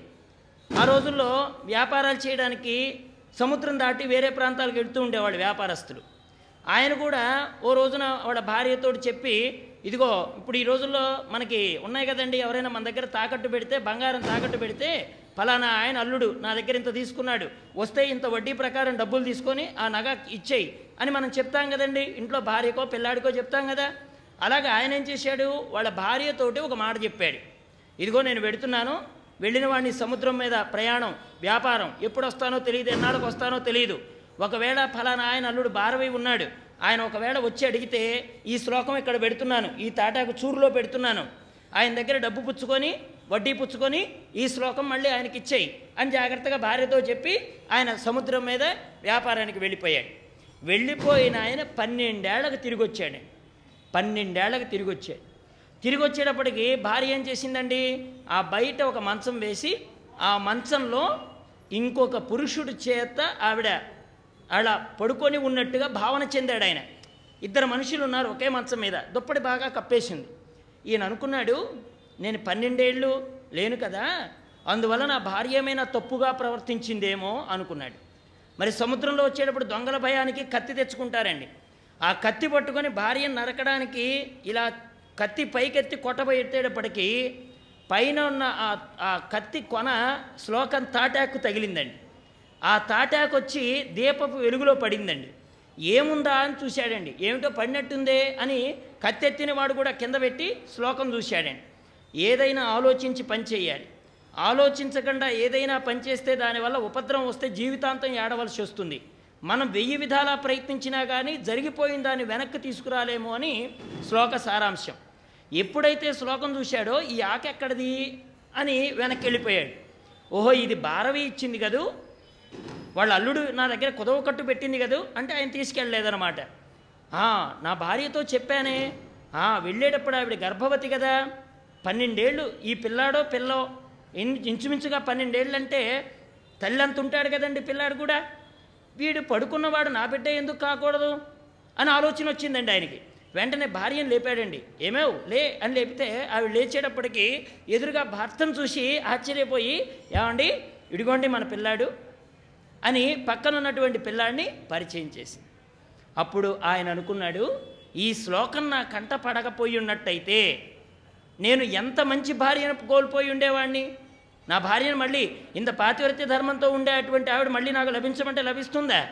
ఆ శ్లోకం నన్ను కాపాడింది నా జీవితాన్ని నిలబెట్టింది మళ్ళీ నా భార్య నాకు అందేలా చేసింది. అందుకనే ఒక్క క్షణం మన మనస్సులోకి ప్రవేశించిన క్రోధం ఇది నేను చెయ్యతగునా చెయ్యకూడదా?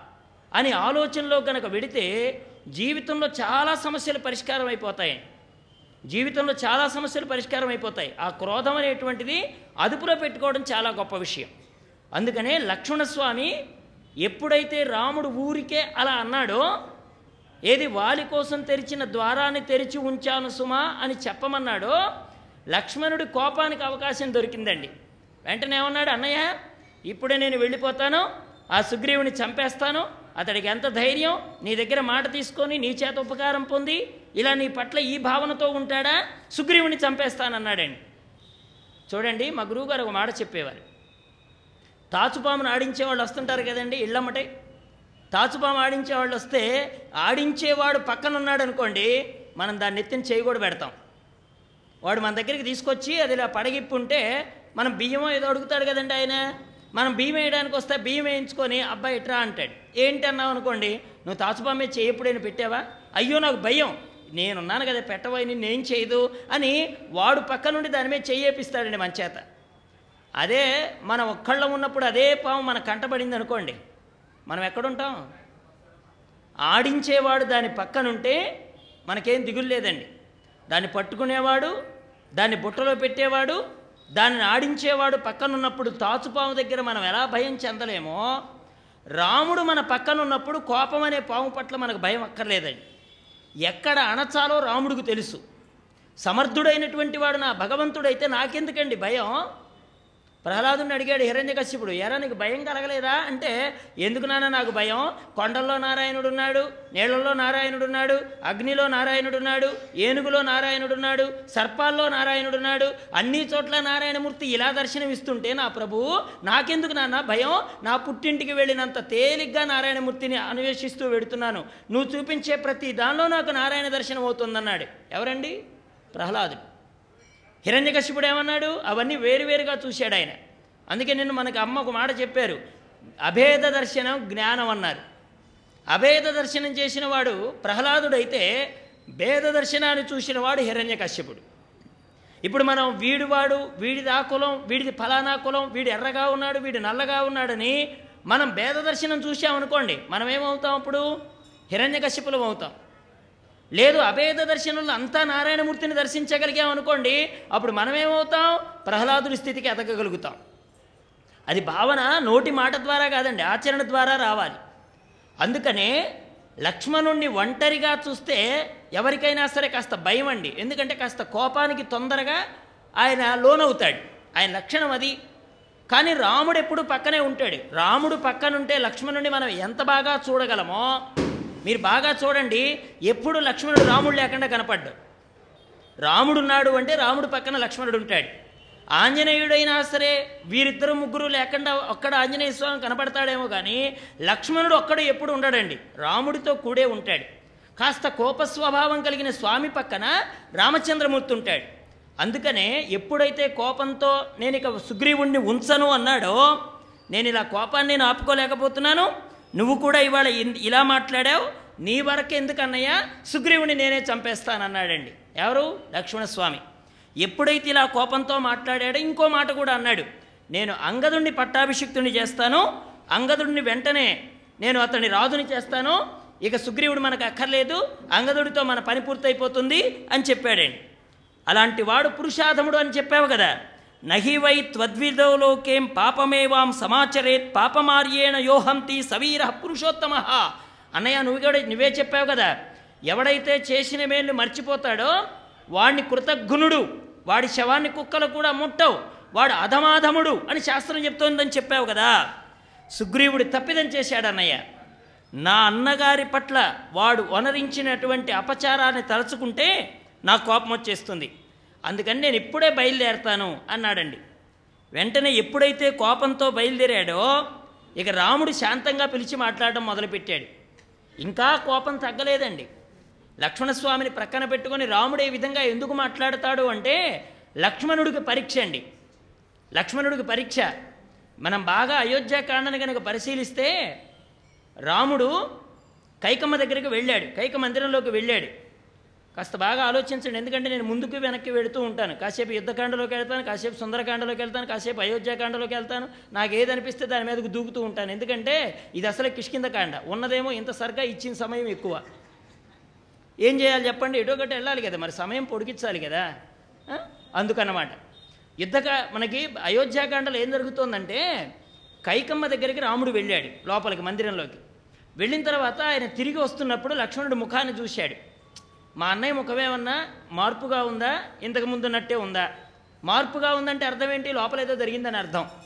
కాబట్టి ఈయన ఏం చేశాడు? లోపల నుంచి బయటకు వచ్చేటప్పుడు రాముడు ముఖం వైపు చూస్తే మామూలుగానే కనిపించాడు ఆయన. వెంటనే రాముడు వెనకాలే బయలుదేరాడండి లక్ష్మణుడు. ఎక్కడికి వెళ్తున్నాడు రాముడు? వాళ్ళ అమ్మ మందిరానికి వెడుతున్నాడు. కౌసల్యాదేవి మందిరానికి వెడుతున్నాడు. ఆవిడేమంది? నాయన బంగారు సింహాసనం మీద కూర్చో అని చూపిస్తే అమ్మ నేను దర్భచాపల మీద కూర్చోవలసిన రోజులు వచ్చాయమ్మా. ఇది నాకు అక్కర్లేదమ్మా అని ఊరికే దాన్ని తాకి ఆయన దర్భచాప మీద కూర్చోవడానికి నేను సిద్ధంగా ఉన్న రోజులమ్మా అని చెప్పాడు ఆయన. ఏం జరిగింది అని అడిగింది ఆవిడ. ఈయన కథంతా చెప్పాడు. లక్ష్మణుడు వెనకాతల ఉండి విన్నాడు.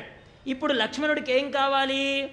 తన కోపానికి ఊతమిచ్చేవాడు కావాలి.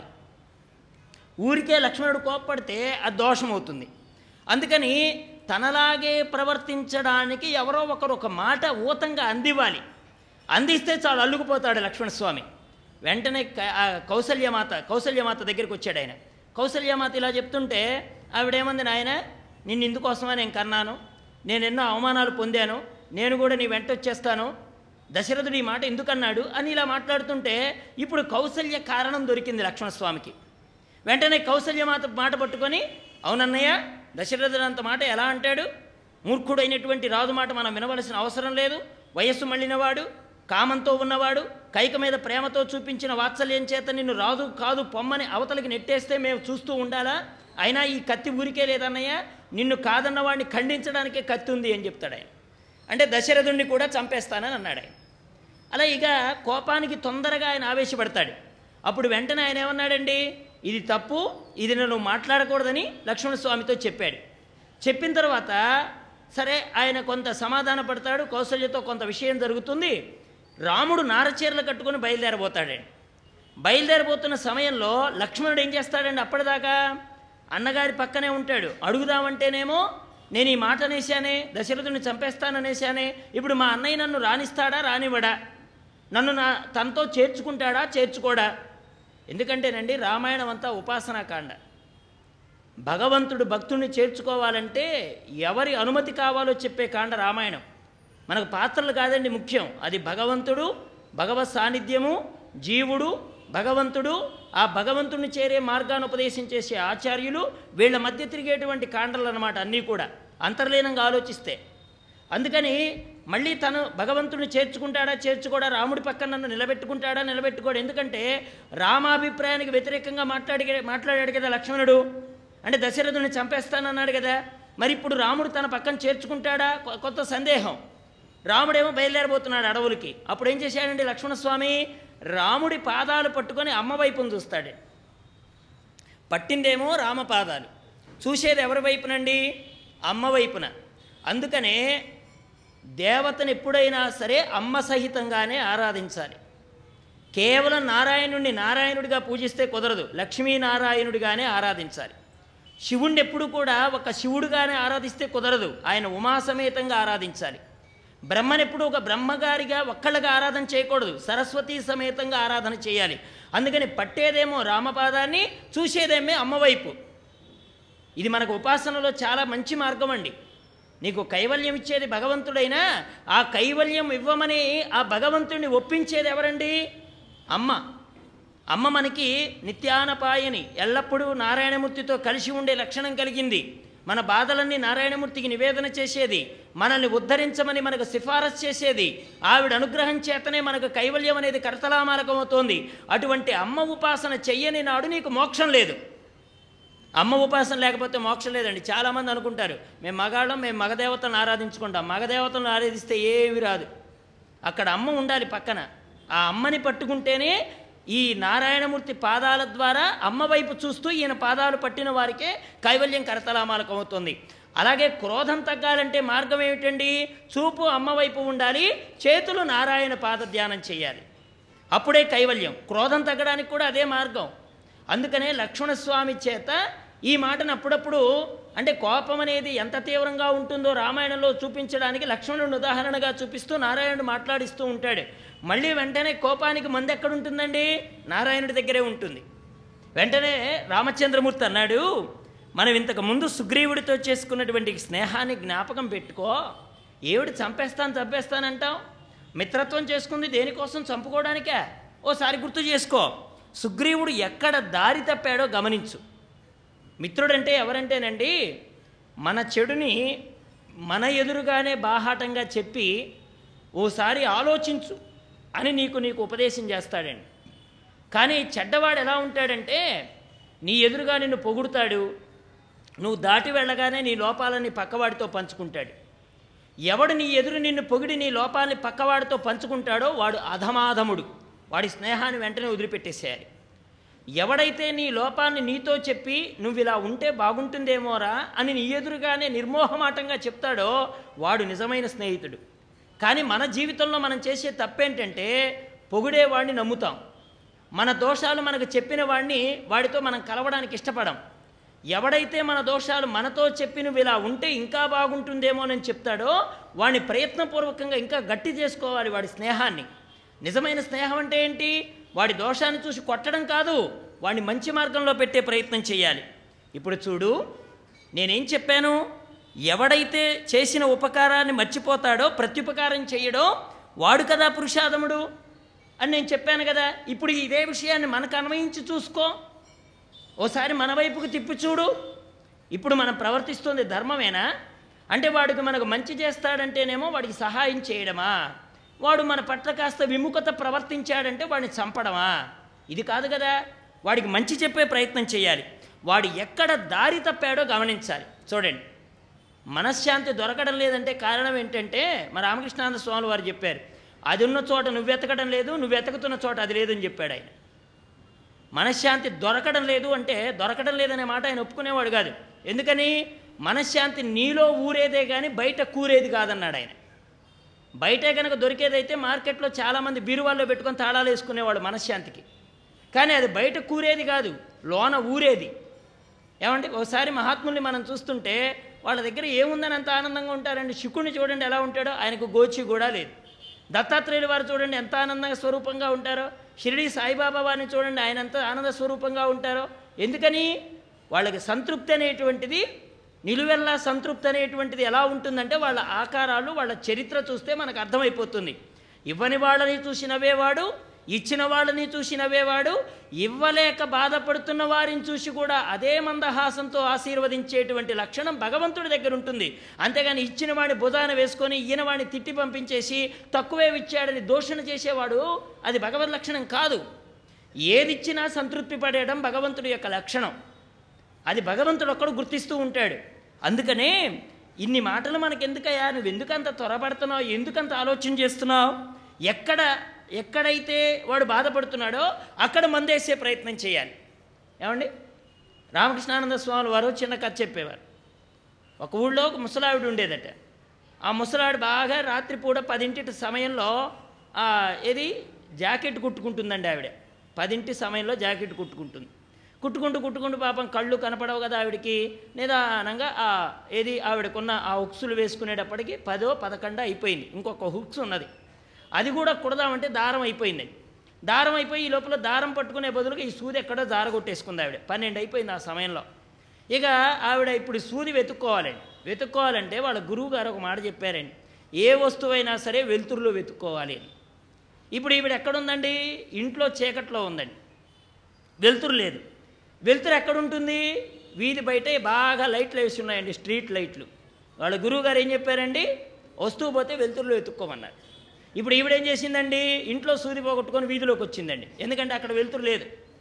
పన్నెండండి బాగా సమయం. అంత ముసలావిడ వంగి ఎతుకుతుంటే ఇక అప్పుడు రెండో ఆడు సినిమా వదిలిపెట్టారండి. జనమందరూ గుంపులు గుంపులు వస్తున్నారండి. వాళ్ళు అనుకున్నారు కదా ఇంత ముసలావిడ ఇంత అర్ధరాత్రి వేళ ఇంత చెమ్మ చీకట్లో ఇంత కళ్ళు కింద పెట్టి వెతుకుతుందంటే ఏ బంగారం పోగొట్టుకుందో ఏ వజ్రం పోగొట్టుకుంటుందో. లేకపోతే ఈ సమయంలో ఆవిడకి నడు రోడ్డు మీద ఏం పనండి? వచ్చిన వాడల్లా వంగి ఎతకడం మొదలెట్టాడు.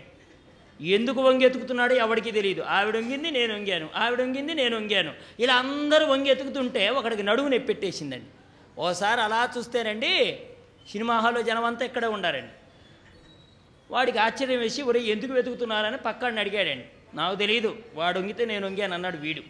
వాడు వాడిని అడిగాడు. అలా ప్రశ్న ఎక్కడికి పోయిందండి? ముసలావిడ దగ్గరికి వెళ్ళిందండి. అసలు వంగి వెతుకుతున్న ఆవిడ దగ్గరికి వెళ్ళిందండి. అప్పుడు ఆవిడందండి నా సూది పోయిందని వెతుక్కుంటున్నాను అందండి. వెంటనే వీళ్ళు అడిగారండి నీ సూది ఎక్కడ పోగొట్టుకున్నావు అని అడిగారండి. మా ఇంట్లో పోగొట్టుకున్నాను అన్నదండి ఆవిడ. మరి ఇంట్లో పోగొట్టుకుంటే ఇక్కడ ఎందుకు వెతుకుతున్నావు అన్నారండి. మా ఇంట్లో వెలుతురు లేదు కాబట్టి వెలుతురులో వచ్చి వెతుక్కుంటున్నాను అన్నదండి. అప్పుడు వాళ్ళు అన్నారండి వస్తువున్న చోట వెలుతురు ఉంటే సూది దొరుకుతుంది కానీ వెలుతురున్న చోట వస్తువు లేకుండా వెతికి ఏం ప్రయోజనం అన్నారటండి. మానవుడు కూడా ఇలాగే ఉంది వాడి పరిస్థితి. వాడు వెతుకుతున్న చోట ఆనందం లేదు ఆనందం ఉన్న చోట వీడు వెతకడం లేదు. ఆనందం భగవంతుడి దగ్గర ఉందండి వాడు వాడొక్కడ తప్ప దగ్గర తప్ప అన్ని చోట్ల వెతుకుతాడండి. అన్ని చోట్ల వెతుకుతాడు. మార్కెట్లో వెతుకుతాడు కూరగాయల్లో వెతుకుతాడు బంగారంలో వెతుకుతాడు వజ్రాల్లో వెతుకుతాడు తినే తిండిలో వెతుకుతాడు సంపదలో వెతుకుతాడు బంధువుల్లో వెతుకుతాడు భువనాల్లో వెతుకుతాడు భవనాల్లో వెతుకుతాడు అన్ని చోట్ల వెతుకుతాడు కానీ వాడొక్కడ తప్ప. నీ పతి ప్రాణము దక్క అని ఎవడు అన్నట్టుగా భగవంతుడు ఒక్కడ దక్క అన్ని చోట్లలో వెతుకుతాడు. కానీ విచిత్రం ఏమిటి? వాడొక్కడ దగ్గర తప్ప ఆనందం ఇంకెక్కడా లేదు. ఇంకెక్కడ దగ్గరికి పోయినా తాత్కాలికమైన సుఖమే తప్ప మళ్ళీ దుఃఖాన్ని తెచ్చిపెట్టేదే తప్ప శాశ్వతమైన ఆనందం ఉన్నది వాడి దగ్గరే. ఆ ఆనందాన్ని పట్టుకున్నటువంటి వాడే నిజమైనటువంటి ఏది ఉన్నా ఏది పోయినా వాడి జీవితంలో మార్పు లేని స్థితిని అనుభవించగలుగుతాడు. అదే స్థితప్రజ్ఞుడి యొక్క లక్షణం. దుఃఖేషు అనుద్విగ్నమన సుఖేషు విగత స్పృహ వీతరాగ భయక్రోధ స్థితధీర్మునిరుచ్యతే. అలాంటి వాడు స్థితప్రజ్ఞుడు. కాబట్టి తాను స్థితప్రజ్ఞుడు కావడం కాదండి గొప్పదనం. తనని ఆశ్రయించిన వాణ్ణి కూడా స్థితప్రజ్ఞ లక్షణంలో నిలబెట్టడం గురుదేవుల గొప్పదనం. అది రాముడు అంటే అదండి. రాముడు స్థితప్రజ్ఞుడైతే అయితే మనకేం వస్తుందండి? ఏమండి? మా తాతగారు కలెక్టర్ అయితే నాకేంటి ఉపయోగం? నా కొడుకు ఐఏఎస్ చదివితే నాకేంటి ఉపయోగం? రెండు ఉపయోగాలు లేవు. నా తాతది నా తాతదే మా కొడుకుది మా కొడుకుదే. నాకేంటి ఉపయోగం? నేను సంపాదించుకుంటేనే కదా. అలాగే స్థితప్రజ్ఞత భగవంతుడు కలిగి ఉంటే ఏమిటండి ఉపయోగం? ఆయన పాదాన్ని పట్టుకునేవాడిని కూడా ఆ స్థితిలో నిలబెడతాడండి భగవంతుడు. ఒకవేళ నీలో ఉండకూడని గుణాలు ఉంటే ఉండొచ్చుగాక అది కామమో క్రోధమో లోభమో మోహమో మదమో మాత్సర్యమో. ఈ అరిషడ్వర్ణ గుణ వర్గాలు ఆరింటిని మళ్ళీ తుదముట్టించేసి తనతో సమానంగా నిలబెట్టగలిగిన స్థితి కల్పించేవాడే భగవంతుడంటే. క్రోధం అనే గుణం లక్షణంలో ఉంది. కానీ దాన్ని తొలగించి తన ప్రక్కన నిలబెట్టగలిగింది రామతత్వం. అందుకనే కోపంతో ఇప్పుడు ఎవరైనా అలా మాట అనగానే ఆ వెళ్ళు సుగ్రీవుని చంపే అని ఉండే అని అని ఉండేవాళ్ళు ఆ స్థితిలో. కానీ రాముడు ఏమంటున్నాడు ఓసారి ఆలోచించు. మన స్నేహం ఏంటో ఓసారి గుర్తుపెట్టుకో. సుగ్రీవుడు ఎక్కడ దారి తప్పాడో అక్కడ గమనించు. మరలా మంచి మార్గంలోకి తీసుకురావడానికి ప్రయత్నం చేయి. మంచిగా మాట్లాడు. చంపేస్తానంటూ నిలకడలేని మాటలు మాట్లాడక. అంటే మనకు సాయం చేస్తే మంచాడనో మనకేదో సాయం చేయలేకపోతే చెడ్డాడని భావించేస్తావా? ఆ దోషం కదా అన్నాడు. సామంతో మాట్లాడు పరుషంగా మాట్లాడకు. సుగ్రీవుణ్ణి మళ్ళీ మార్గంలో పెట్టడానికి ప్రయత్నం చేయి. రామచంద్రమూర్తి ఈ మాట చెప్పిన లక్ష్మణుడి కోపం తగ్గలేదండి. వెంటనే కిష్కిందకి బయలుదేరాడు. కిష్కిందకు వెళ్ళడానికి ఒక నడక మార్గం ఉందండి. ఆ మార్గాన్ని విడిచిపెట్టేసి అడ్డదారి ఒకటి కనపడితే ఆ మార్గంలోకి వెళ్ళిపోయాడు. మనకు కూడా అంతే తొందరగా ఏదైనా పని కావాలంటే ఏ మార్గం వెతుకుతామండి? అడ్డదారి. సానుకూలమైన మార్గంలో వెళ్ళకపోతే మనం అడుగుతాం ఏ దారి అయితే తొందరగా షార్ట్ కట్ అండి తొందరగా వెళ్ళిపోవాలండి. కష్టమేమో ఏమండి కష్టమేమో అనుభవిస్తూ ఉంటాం చేసిన పాపం బోరడంత ఉంటుంది కానీ ఆ పాపం తీరడానికి మార్గం షార్ట్ కట్ అయి ఉండాలి. మళ్ళీ నేను చేసేది అయి ఉండాలి. కఠినమైతే దాన్ని కూడా చేయరండి. ఉపాసనలో కఠినమైన మార్గం చెప్పారనుకోండి విచిత్రం ఏంటంటే మనం ఏ దోషం చేసామో మనకు తెలియదండి. జబ్బు తెలుస్తుంది వికారం తెలుస్తుంది. డాక్టర్ దగ్గరికి ఎడతాం ఎందుకయ్యా వచ్చావంటాడు. ఒళ్ళు వేడిగా ఉందంటాం. ఏం తిన్నావని అడుగుతాడు. కడుపులో ఎలా ఉందని అడుగుతాడు. నీకు ఎన్నిసార్లు వాంతులయ్యాయని అడుగుతాడు. ఎన్నిసార్లు బయటికి వెళ్ళావని అడుగుతాడు. ఏం తిన్నావనే విషయాలన్నీ చెప్పగలుగుతాం. కానీ నీ కర్మ అనుభవించాల్సింది ఎంత ఉంది అని ఎవడైనా అడిగితే ఎప్పుడైనా చెప్పగలుగుతున్నామండి మనం? ఎరా ఇంకెంత ఉందిరా నీవు చేసిన పాపం అని అడిగితే ఎవడైనా చెప్తున్నామండి? నీ పుణ్యం ఎంత ఉంది పోనీ పాపం తెలియదు అనుకుందాం ఏమయ్యా నీ పుణ్యం ఎంత ఉందో నువ్వేమైనా చెప్పగలవంటే మనమేనా చెప్పగలుగుతున్నావండి? అంటే మనకేం తెలుసు? మనం చేసిన పాపం తెలియదు మనం ఆర్జించిన పుణ్యం తెలియదు ఈ రెండూ తెలియదండి మనకి. కానీ అనుభవాలు ఎలా వస్తూ ఉంటాయి? కర్మల రూపంలో వస్తూ ఉంటాయి. వ్యాధి రూపంలోనో పుత్రుడి రూపంలోనో పుత్రికా రూపంలోనో కోడల రూపంలోనో మా గురువుగారు చెప్పేవారు ఏమీ చేయకపోతే అల్లుడి రూపంలో వస్తాయట కర్మలు. జామాతో దశమగ్రహ అన్నారు మా గురువుగారు. ఏమండి? తొమ్మిది గ్రహాలకు శాంతి ఉందటండి. తొమ్మిది గ్రహాలు కందులు ఇస్తే వదిలే గ్రహం ఒకటి పచ్చ పెసలు ఇస్తే వచ్చే వదిలే గ్రహం ఒకటి నల్లగొట్టు ఇస్తే వచ్చే వదిలే గ్రహం ఒకటి. కానీ అల్లుడు ఉన్నాడండి. వీడి తొమ్మిది గ్రహాల కంటే పదో గ్రహం గట్టాడు. ఏది ఇచ్చినా వదలడు దరిద్రుడు. ఆ తొమ్మిదికి శాంతి ఉండదండి. వీటికి వదల ఉండదన్నమాట. అందుకే జామాతో దశమగ్రహ అని పేరు పెట్టారు మా గురువు గారు అల్లుడంటే పదో గ్రహం రా అన్నారు. కానీ ఇంకో విషయం ఉందండోయ్. ఒక్కోసారి ఏ గ్రహము చేయని మంచి గ్రహం కూడా ఉంటాడు అల్లుడు. వాడు ఎలాంటి వాడంటే ఏ గ్రహం మంచి చేయదండి. కానీ అల్లుడు ఒకడు వస్తాడు. వాడు అంటాడు ఏమండి కొడుకున్నాడు కానీ దరిద్రుడు వాడికంటే కూడా నా అల్లుడండి నా కుమార్తె కాళ్ళు గడిగి ఏం పుణ్యం చేసుకున్నాను అలాంటి అల్లుడు దొరికాడండి నా కొడుకు కంటే వాడు వంద రెట్లు బెస్ట్ అండి అంటాడు. వీడు ఏ గ్రహము చేయనంత మంచిని కలిగింపజేస్తాడు. అగచాట్లు పెడితే శని ఏడేళ్ళే పడతాడు. వీడు ఎన్నాళ్ళు పడతాడో తెలియదు అలా ఉంటుందన్నమాట అల్లుళ్ళ పరిస్థితి. అందుకని ఎక్కడ ఏ విధంగా ఉంటుందో మనకు తెలియదు కానీ ఏ గ్రహం అనుకూలంగా ఉన్నా లేకపోయినా భగవద్ అనుగ్రహం నీ మీద ఉంటే చాలు. ఈ గ్రహాలన్నీ ఎవరివండి? ఆయన అనుగ్రహంతో తిరిగేవి ఇవన్నీ కూడా. ఏ గ్రహం తిరిగినా ఆయన అనుగ్రహమే. ఆయన అనుగ్రహం కలిగినాడు ఏ గ్రహాన్ని నిన్ను ఇబ్బంది పెట్టదు. అసలు మానవుణ్ణి అత్యంత ఇబ్బంది పెట్టేటువంటి గ్రహం ఏమిటంటే కోపం. దాన్ని ఏ విధంగా వదిలించుకోవాలో చెప్తోంది రామాయణం. నువ్వు సరిగా సరైనటువంటి మార్గంలో వెళ్ళడానికి ప్రయత్నం చేయి. అడ్డదారిలో వెళ్ళక. ఎంత కర్మ ఉందో మనకు తెలియదు. మనమేమంటాం? అమ్మ ఇగో ఇన్ని రోజులు చెయ్యండి అని మనకు అమ్మ చెప్పారనుకోండి మనం మళ్ళీ అక్కడ ఒక ప్రశ్న వస్తుంది. ఏడు ఏడు వారాలు ఇన్ని మండలాలు చేయమంటే ఒక మండలం అయితే సరిపోదా? ఏడు మండలాలే చేయాలా? ఒక్క మండలం అయితే సరిపోదా అంటే అక్కడ మళ్ళీ షార్ట్ కట్ కావాలి. కానీ వాళ్ళేమో వాళ్ళేం తెలుస్తున్నారు? వీడు అనుభవిస్తున్న కర్మకి ఇంకెంత యాడవుతుందో తెలియగలిగిన వాళ్ళు వాళ్ళు. అందుకని ఏం చెప్తారు? ఇప్పుడున్న దానికి పరిష్కారం చూ చూపిస్తారు. రాబోయే దానికి కూడాను తట్టుకోవడానికి అది నీ మీద ప్రభావం చూపించకుండా ఉండడానికి ప్రయత్నం చేస్తారు. కానీ అక్కడికి వెళ్ళి మనమేం అడుగుతాం? ఏమండి ఇంకేం అవకాశం లేదా? ఏమండి? ఏదో బెడ్షీట్ కొనటానికో ఇంకేదో కొనటానికో వెళ్ళి వాడిని అడుగుతామే. ఏమండి ఇంకేం తగ్గించండి? ఇంకేదైనా తగ్గించండి అని అడిగినట్టుగా గురుదేవుల దగ్గరికి కూడా వెళ్ళి ఆ ఒక రోజు తగ్గించండి ఒక మండలం తగ్గించండి అవకాశం ఉందా లేదా? అని అడుగుతూ ఉంటాం కదా. అలాగే లక్ష్మణుడు కూడా షార్ట్ కట్లో వెళ్దాం అనుకున్నాడండి. షార్ట్ కట్ అంటే అడ్డదారి. భగవంతుడికి మనం ఎన్ని కర్మలున్నాయో తెలిసిన వాడు ఒక్కడే. ఆర్త విషణ్ణ శిథిలాచ్చ భీతాహ ఘోరేషు చ వ్యాధిషు వర్తమానా సంకీర్త్య నారాయణ శబ్దమాత్రం విముక్త దుఃఖా సుఖినో భవంతి అన్నాడండి. అంపశయ మీద ఉన్న భీష్ముడు చెప్పాడు. ఒరే నాయనా దేనికి బాధపడుతున్నావో నీకు తెలియదు ఎంతకాలం బాధపడాలో అంతకంటే తెలియదు ఈ కర్మ ఎంతకాలం అనుభవిస్తే పోతుందో అంతకంటే తెలియదు వచ్చిన జబ్బుకు ఎన్ని మందులతో పోతుందో తెలియదు అనుభవించాల్సింది ఎంత ఉందో తెలియదు ఇన్ని సతమతమయ్యే జీవితాన్ని నువ్వేం ఏడవగలుగుతావురా? నారాయణ అనే నాలుగు అక్షరాల శబ్దాన్ని నాలుగు మీద ఉంచుకోరా? నాలుగు కాలాల పాటు రక్షణ నారాయణమూర్తి కలిగించి తీరతాడు అని చెప్పాడండి భీష్మాచార్యులు వారు. ఆ నాలుగు మాటలు తప్ప అడ్డమైన మాటలు ఎన్నైనా మాట్లాడతాం. ఆ? మా రామకృష్ణానంద స్వామి వారు చెప్పేవారు. తిట్టిన తిట్టి తిట్టకుండా కోడి తిట్లు తిట్టమంటే దండకం కూడా రాస్తారట తిట్ల దండకం. అష్టోత్తరం కృష్ణాష్టోత్తరం చెప్పమంటే నాకు రాదండి సిగ్గు లేకుండా చెప్తాడట. అంటే అది మాత్రం ప్రయత్నం చేయడు మిగతావన్నీ ప్రయత్నం చేస్తాడు. లక్ష్మణుడు కూడా కోపంతో ఉన్నవాడు మార్గాన్ని కూడా ఇలాగే అన్వేషణ చేస్తాడండి. అడ్డదారిలో వెళ్ళిపోయాడు కోపం తగ్గలేదు. రాముడు చెప్పినా కోపం పోలేదు ఆయనకి వెళ్ళిపోయాడు సుగ్రీవుడి దగ్గరికి. ఏం చేశాడు ఆయన? అలా అడ్డదారిలో పారిపోతుంటే దారిలో చెట్టు కొమ్మ ఒకటి కింద కొంగుందండి. లక్ష్మణుడి కోపం చూడండి. మనం కూడా అంతేనండి. ఇంట్లో ఆడాళ్ళు మనల్ని ఒక మాట అంటే పురుషులం కదండి బయటికి అనలేం. మళ్ళీ సాయంత్రం భోజనం పెట్టాలి కదా. దేనో దాని మీద కోపం చూపించేస్తాం కదా. లక్ష్మణుడు కూడా అంతే. వంగిన చెట్టు కొమ్మక్కట అలా వంగి కనపడితే వెళ్తుంటే అడ్డొస్తావా? అని ఆ చెట్టుని కూడా పీకి పారేశాడండి లక్ష్మణ స్వామి అంత కోపం అనమాట కోపం వస్తే ఏం తెలియదు వాస్తవానికి చెట్టు కొమ్మని ఇలా అంటే పోతుంది కదండి. దాన్ని పక్కన ఇలా తీస్తే పోయేటువంటి దానికి అనవసరంగా ఇగో చెట్టును పట్టుకు పీక అవతల పారేశాడండి కొంచెం ముందుకెడితే సాలవృక్షం కనపడిందండి. ఆ సాలవృక్షాన్ని కూడా పీక అవతల పారేశాడండి. మరికొద్దిగా ముందుకెళ్ళాడు. అశ్వవృక్షం కనపడిందండి. ఆ వృక్షాన్ని పీక అవతల పారేశాడండి. ఇక ఎదురుగా పర్వతం ఒకటి కనపడితే ఆ పర్వతాన్ని పట్టి ఇలా ఇలా ఊపి దాన్ని కూడా ఎత్తి అవతల పారేశాడండి. మధ్యలో రాయి అడ్డం వచ్చిందండి. దాన్ని ఒక తన్ను తన్నాడండి. లక్ష్మణుడు కాబట్టి అప్పటికి అవయవాలు సక్రమంగా ఉన్నాయి. అదే మనమైతే ఎక్కడికక్కడ ఏకీలు కాకి విరిగి పడిపోయేవాడు అండ్ కోపం వచ్చి కొంతమంది భూమిని దంతూ ఉంటారు. కొంతమంది గడపని దంతూ ఉంటారు.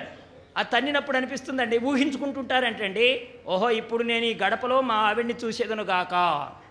ఆ, ఆవాహనం చేసుకొని ఊపి ఊపి ఊపి ఒక తను తంతే వీడే ముందుకు పడతాడు. పళ్ళు రాలే కాలు దెబ్బతినే. ఏమిటండి ఉపయోగం? కదా? కాబట్టి కొంతమంది అలా అనుకుంటూ ఉంటారట. ఇది అల్ప సంతోషం. అంత కోపం వచ్చిందటండి లక్ష్మణస్వామికి. ఇక కిష్కిందలో ప్రవేశించాడు ఆయన.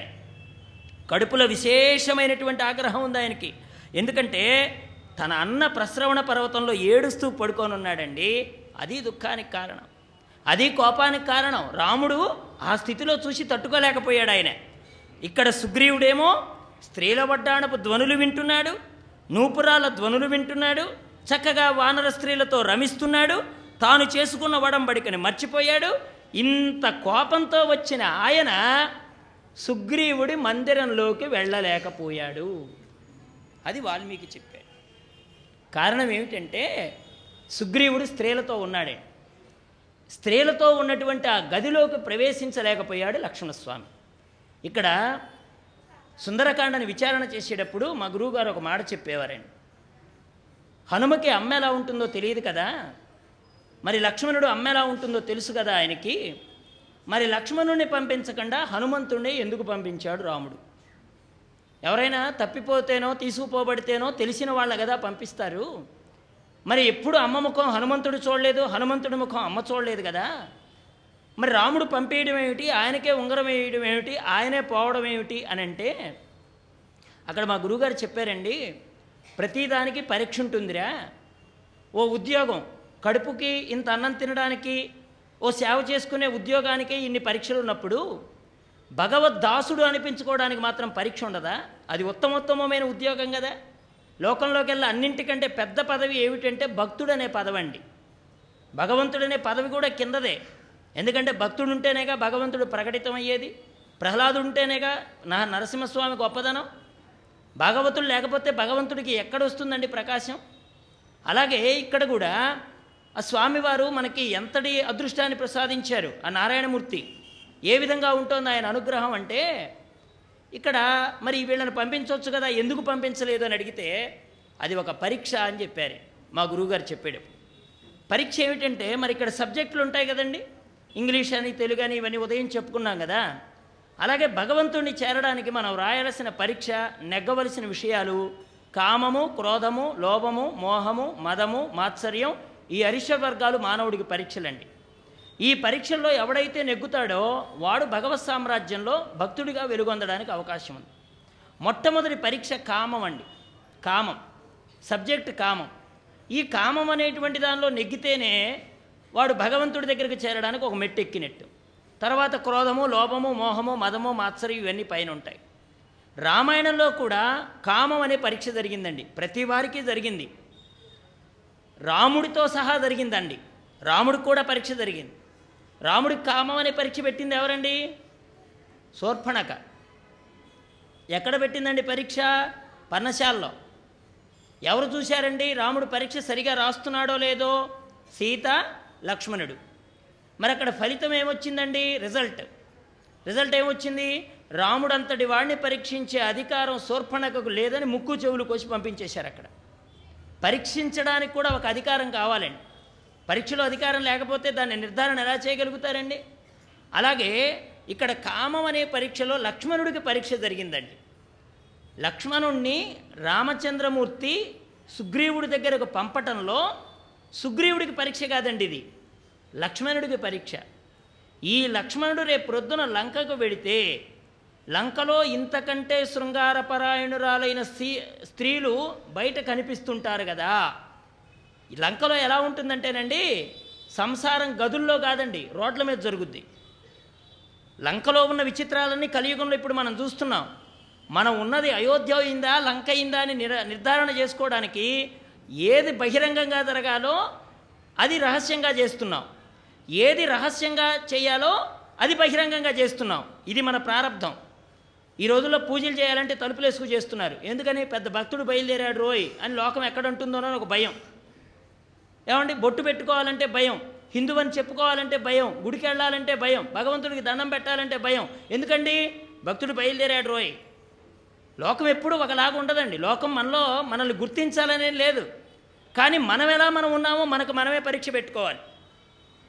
కదా? అందుకని ఇతరులు ఏమనుకుంటున్నారో నీకు అనవసరం. లోకం ఎప్పుడూ నీకు అనుకూలంగా ఉండాలని లేదు. కామం అనే పరీక్షలో ఈ విధంగా రాముడు ఏం చేశాడండి? శూర్పణక పరీక్షించడానికే పనికిరాదు అని తేల్చాడు. మరి లక్ష్మణస్వామికి రాముడు ఇప్పుడు పరీక్ష పెట్టాడండి. మా లక్ష్మణుడు సుగ్రీవుడి దగ్గరికి వెడితే పరిచయమైన స్త్రీలే కదా వీళ్ళందరూ. ఓసారి లక్ష్మణుడు చూశాడు కదా. వీళ్ళందరూ ఇలా ఉంటే మా లక్ష్మణుడు పనిని సాధించుకొస్తాడా? చెప్పకుండా మాట తిరిగి వచ్చేస్తాడా ఇది లక్ష్మణుడికి రాముడు పెట్టిన పరీక్ష అండి. అక్కడ ఏం జరిగిందండి? సాలవృక్షాన్ని పీకాడు అశ్వవృక్షాన్ని పీకాడు వంగిన కొమ్మను అడ్డొస్తే చెట్టుతో కాదు సహా పెకిలించి పారేశాడు. అలాంటి కోపం కలిగిన లక్ష్మణుడు ఒక స్త్రీమూర్తి ఒక పడక గదిలో నుంచి పరపురుషుడు చూడ్డానికి వీలు లేకుండా ఉన్న స్థితిలో కాస్త వస్త్రాలు తొలగి బయటకు వస్తే ఆవిడకు ఎదురుగా నిలబడి సమాధానం చెప్పలేక ఆ మాటని చెప్పిన మాటని చెప్పినట్టు చెప్పనట్టుగా చెప్పేసి వెనక్కి వచ్చేసాడు లక్ష్మణుడు. ఇంత కోపం కూడా ఓ స్త్రీమూర్తి ఎదురుగా అలా కనపడితే నోరు తెరిచి మాట్లాడలేకపోయిన వాడు లక్ష్మణుడండి. ఇప్పుడు ఇలాంటి లక్ష్మణుడు లంకకెళితే ఏం చేస్తాడండి? లంక దాకా వెళ్ళొచ్చుగాక సముద్రం దాటితే దాటొచ్చుగాక కానీ ఏం చేస్తాడు? అయ్యో ఇంతమంది రాక్షస స్త్రీలు వస్త్రాలు లేకుండా తిరుగుతున్నారే వీళ్ళందరి ముందు నేను అమ్మని ఎలా చూడాలి అని వెనక్కి వచ్చేస్తాడు లక్ష్మణుణ్ణి ఎందుకు తెచ్చుకున్నాడు అంటే రామచంద్రమూర్తి కొన్ని కొన్ని జనావాసాల్లోకి ఈయన వెళ్ళడానికి అర్హత లేదండి. రాముడు వెళ్ళడు. మనం మీకు ముందే చెప్పాను కిష్కిందా నగరంలోకి మీరు రండి భోగాలు అనుభవించండి రత్నాలు స్వీకరించండి అని హనుమంతుడు చెప్తే నేను మా నాన్నగారికి మాట ఇచ్చాను నేను ఏ ప్రదేశంలో ప్రవేశించనని జనం ఉన్న చోట ఉండనని ఏ ప్రభుత్వంలో కాలు పెట్టనని ఏ గృహంలో తలదాచుకోనని అరణ్యంలోనే ఉంటానని గుహల్లోనే ఉంటానని మా నాన్నకు చెప్పాను. మా నాన్నకి ఇచ్చిన మాట ప్రకారం నేను ప్రశ్రవణ పర్వతం గుహలోనే ఉంటానని రాముడు నిర్దిష్టంగా చెప్పాడు. అంటే ఒక మాట అనేది మన నోటి నుంచి వచ్చిన తర్వాత ఆ మాట ఇచ్చిన వాళ్ళు శరీరంతో ఉండనివ్వండి ఉండకపోనివ్వండి మాటకు కట్టుబడి పద్నాలుగేండ్లు తండ్రి మాట కోసం నిలబడ్డటువంటి వాడు రామచంద్రమూర్తి. అందుకని లక్ష్మణుడిని తెచ్చుకున్నాడు. ఇప్పుడు సుగ్రీవుడి దగ్గరికి తాను వెళ్ళలేడు. అలాంటప్పుడు పంపే మనిషి కావాలి కదా? అందుకని లక్ష్మణస్వామి ప్రక్కనే ఉన్నాడు. వెంటనే ఈయన వెళ్ళాడండి. వెళ్ళేసి రాముడి కోపం వచ్చి యుద్ధ భూమిలో నిలబడ్డప్పుడు ఎలా ఉంటాడో చెప్పిరామని పంపించాడు కదా? అలా బయలుదేరాడు ఆయన. అయితే ఇంత కోపంతో వెళ్ళిన వాడు ఆభరణ ధ్వనులు ఇవన్నీ వినేటప్పటికీ ఆ పడక గది బయటే ఉండిపోయాడండి. గడప దాటి లోపలికి వెళ్ళలేకపోయాడు. ఏం చేయాలా అని ఆలోచిస్తున్నాడండి. ఇప్పుడు సుగ్రీవుణ్ణి బయటికి పిలవాలి. మరి వచ్చినవాడు ఈ పని పని పూర్తి కాకుండా పోతే ఎలాగా? ఆయన బయటికి పిలవాలి. వెంటనే తన వింటి నారి ఠాంకారం చేశాడండి. ఇలాగా ఆ ధనస్సుకుండేటువంటి నారిని పట్టుకు ఇలా లాగేశాడు. అప్పటికే గుహలో పడుకున్నటువంటి సింహాలు కూడా మూర్ఛపోయేంతటి శబ్దం ఆ ధ్వనిని వచ్చింది. అటువంటి టంకార ధ్వని లోపల భార్యలతో కూడి ఉండి మద్యం మత్తుతో తాగి రతిక్రీడలో శరీరం అలసినటువంటి సుగ్రీవుడికి వినిపించిందండి. ఆ శబ్దం చెవిన పడేటప్పటికీ తాగిన మైకం వదిలిపోయింది ఇంతమంది భార్యలతో కూడి ఉన్నవాడు ఎగిరి గంతేసి ఒక ఆసనం మీద కూర్చున్నాడండి. కోతి కోతి పిల్లని పట్టుకొని మన ఎదురుగుండా ఎలా కూర్చుంటుందో అలా ఎగిరి కూర్చున్నాడండి ఆసనంలో. అలా కూర్చొని తల్పం మీద నుండి ఎగిరి రుమని పట్టుకొని సింహాసనం మీద కూర్చున్నాడు. శరీరం మీద ఉండేటువంటి ఆభరణాలు అటు ఇటు తొలగిపోయాయి. ఆ టంకార ధ్వనికి హడలిపోయాడండి సుగ్రీవుడు. అయ్యి బాబోయ్ ఇప్పుడు లక్ష్మణుడు వచ్చేశాడే లోపల దాకా వచ్చేశాడే. సుగ్రీవుడికి నోటితో మాట రావడం లేదు మద్యం తాగున్నాడు. ఇప్పటిదాకా ఇంద్రియ సుఖాలు అనుభవించి ఉన్నాడు. అటువంటి వాడు బయటికి వెడితే తూలిపోతాడు కదా. మనిషి మద్యం తాగడమే వాడి సగం బలానికి కోల్పోయినట్టు నిదర్శనం. సాంసారిక జీవన సుఖాన్ని అనుభవించడం ఇంకాస్త వాడి దిగదారుడితనానికి నిదర్శనం. ఇంద్రియాలు సుఖాలను అనుభవించేటప్పుడు వాటి పటుత్వాన్ని కోల్పోతాయి. మద్యం తాగినటువంటి వాడికి కళ్ళు పని చేయవు. చెవులు వినపడవు. నోరు ఏం మాట్లాడుతుందో తెలియదు. స్పర్శ దేన్ని పట్టుకున్నాడో స్పర్శ జ్ఞానం చర్మం కోల్పోతుంది. ఈ శబ్దస్పర్శ రూపరసగంధాదులను అనుభవించే ఇంద్రియాలు వాటి వాటి పటుత్వాన్ని కోల్పోతాయండి. మద్యం తాగిన వాడికి ఉండే లక్షణం అది. వీడు కేవలం మద్యం తాగడం కాదు అప్పటిదాకా స్త్రీ సుఖాన్ని కూడా అనుభవించి ఉన్నాడు కాబట్టి ఇప్పుడు దిక్కేంటి? సుగ్రీవుడు తన అన్నగారు చెప్పిన మాట గుర్తొచ్చిందండి. నువ్వు ఏ స్థితిలో ఉన్నా భద్రవాక్యాన్ని ఎల్లప్పుడూ మనస్సులో మననం చేస్తూ ఉండు. ఆ విషయాన్ని గుర్తుపెట్టుకుంటే ఆపత్కాలంలో నీకు పనికొస్తుందండి. మదాలస తన కుమారుడు అలర్కుడు అనేవాడు ఒకడు ఉంటాడు పిచ్చి కుక్క అని పేరు పెట్టింది ఆవిడ పిల్లాడికి. అప్పటికి కొన్ని పిల్ల కొన్ని పిల్లాడికి ఒకడు సుబాహుడని పెడుతోంది ఒకడికి విక్రాంతుడని పెడుతోంది ఇంకోటికి హరిమర్దనుడని పేరు పెడుతోంది ఇంకోటికి అలర్కుడు అని పేరు పెట్టిన తర్వాత వాళ్ళ ఆయన గారు అధిక్షేపించాడు. వీడికి పిచ్చి కుక్క అని పేరు పెడతావా? ఏంటి ఆ పేరు అనేది అడిగాడు. ఎవరైనా పిల్లాడికి పిచ్చి కుక్క అని పెడతారండి పేరు? మదాలసు పెట్టిందండి. మదాలసు పెడితే వాళ్ళ ఆయన అబ్జెక్షన్ చెప్పాడు. ఈవిడేం చేసేదండి? పిల్లాడిని ప్రతి వాడిని ఉయ్యాల్లో పడుకోబెట్టి వేదాంతం చెప్పేదండి. నిత్యోసి శుద్ధోసి నిరంజనోసి సంసారమాయ పరివర్జితోసి సంసార స్వప్నం త్యజమోహ నిద్ర మదాలసావాక్యము వాచపుత్రం వాచ పుత్రం అని ఊపేదండి పిల్లల్ని ఆవిడ. వేదాంతం ఉయ్యాలు ఊపి ఉయ్యాల్లో చెప్పింది ఆవిడ. నువ్వు నిత్యుడివి శుద్ధుడివి బుద్ధుడివి నువ్వు బద్ధుడివి కాదు. కొమ్ము తగిలితే బద్ధుడివి కొమ్ము తగిలిస్తే బుద్ధుడివి. భగవంతుడి వైపు కొమ్ము తిరిగితే బుద్ధుడివి. భగవంతుడనే లే విషయం లేకుండా ఉంటే బద్ధుడివి. బద్ధుడు బుద్ధుడు ఒకే కొమ్మేనండి తేడా. నువ్వు నిత్యుడివి శుద్ధుడివి బుద్ధుడివి బద్ధుడివి కాదని చెప్పింది. ఇంకేముంది? సంసార స్వప్నం తేజమోహ నిద్ర. నువ్వు సంసారం అనేది కళ అనుకో. మోహం అనేటువంటి నిద్రలో నుంచి బయటికి రా. అప్పుడు సంసారం అనేది కళ అని తెలుస్తుంది. సంసార స్వప్నం తేజమోహ నిద్ర. మదాలసావాక్యము వాచపుత్రం నాయన నువ్వు బంధనాలు లేనివాడివిరా. బంధనాలు నువ్వు కల్పించుకుంటున్నావు. శారీరక బుద్ధిని వదిలేసి ఆత్మబుద్ధితో విచారణ చేసి సత్యాన్ని గుర్తించు అని ఉయ్యాలో వేసి పిల్లాడిని ఊపుతుంటే తన భర్త అబ్జెక్షన్ పెడితే ఆ పిల్లాడికి జ్ఞానం నేర్పడానికి ఉంగరంలో ఆత్మబోధని వ్రాసి నిక్షిప్తం చేసి వాడికి తగిలించి కష్టం వచ్చినప్పుడు ఉంగరాన్ని చూడమని చెప్తుందండి ఆవిడ. దత్తాత్రేయ చరిత్రలో ఉంటుంది అలర్కుడి చరిత్ర మదాల చరిత్ర. అప్పుడు ఆవిడ ఆ ఉంగరం తీసి చూసుకుంటే దత్తాత్రేయులు వారు బోధ చేస్తారనమాట ఆ పిల్లాడికి. అంటే నీకు ఆప్తకాలంలో గుర్తుకు రావాల్సిన విషయం ఏమిటండి? గురువాక్యం. సుగ్రీవుడు కూడా ఇంత భోగ సుఖాలను అనుభవించిన సుగ్రీవుడికి వాలి చెప్పిన మాట గుర్తొచ్చిందండి. ఏం చెప్పాడు ఆయన? నీకు ఆపత్కాలంలో తారోపదేశం నీకు అమృతంలాగా పనిచేస్తుంది. నువ్వు తారోపదేశాన్ని విని తీరాలి అని చెప్పాడు. ఎప్పుడైనా అండి మరణించేవాడి నోటి నుంచి అబద్ధం రాదండి. అందుకనే డెత్ సెంటే డెత్ స్టేట్మెంట్ అని ఒకటి ఉంటుందండి. ఎవరైనా ప్రాణం పోయేటప్పుడు డెత్ స్టేట్మెంట్ తీసుకుంటారు. వాడు గనక పొరపాటును చచ్చిపోయేటప్పుడు పలానా వాడు నన్ను చంపాడని కనుక చెప్పి చచ్చాడు అనుకోండి కేసు జటిలంగా ఉంటుందండి. మళ్ళీ కాదని చెప్పడానికి వాడు రాడు ఇక్కడికి. అందుకని కేసు చాలా జటిలం అన్నమాట. అందుకని మరణ వాన్మూలం చాలా గొప్పది. న్యాయశాస్త్రం కూడా అది అంగీకరిస్తుంది. అందుకనే వాలి పడిపోయే ముందర చెప్పిన మాట కాబట్టి సుగ్రీవుడు గుర్తుపెట్టుకున్నాడు. తారోపదేశం చాలా ముఖ్యం. అందుకని తారని పంపించాలి అని నిర్ణయం తీసుకున్నాడు సుగ్రీవుడు. మిగిలిన కథాభాగాన్ని మనం రేపటి రోజున తెలుసుకునేటువంటి ప్రయత్నం చేద్దాం. అంతవరకు వాసుదేవ. వాసుదేవ. జై సద్గురుదేవ. మనం ఇప్పుడు కాస్త ధ్యానం చేసుకొని తర్వాత ప్రార్థనతో కార్యక్రమాన్ని ముందుకు తీసుకువెడదాం. ప్రార్థన పూర్తయిన తర్వాత బాబూజీ మహారాజ్ వారి పాదుకులకు నమస్కారం చేసుకొని ఇక్కడ మా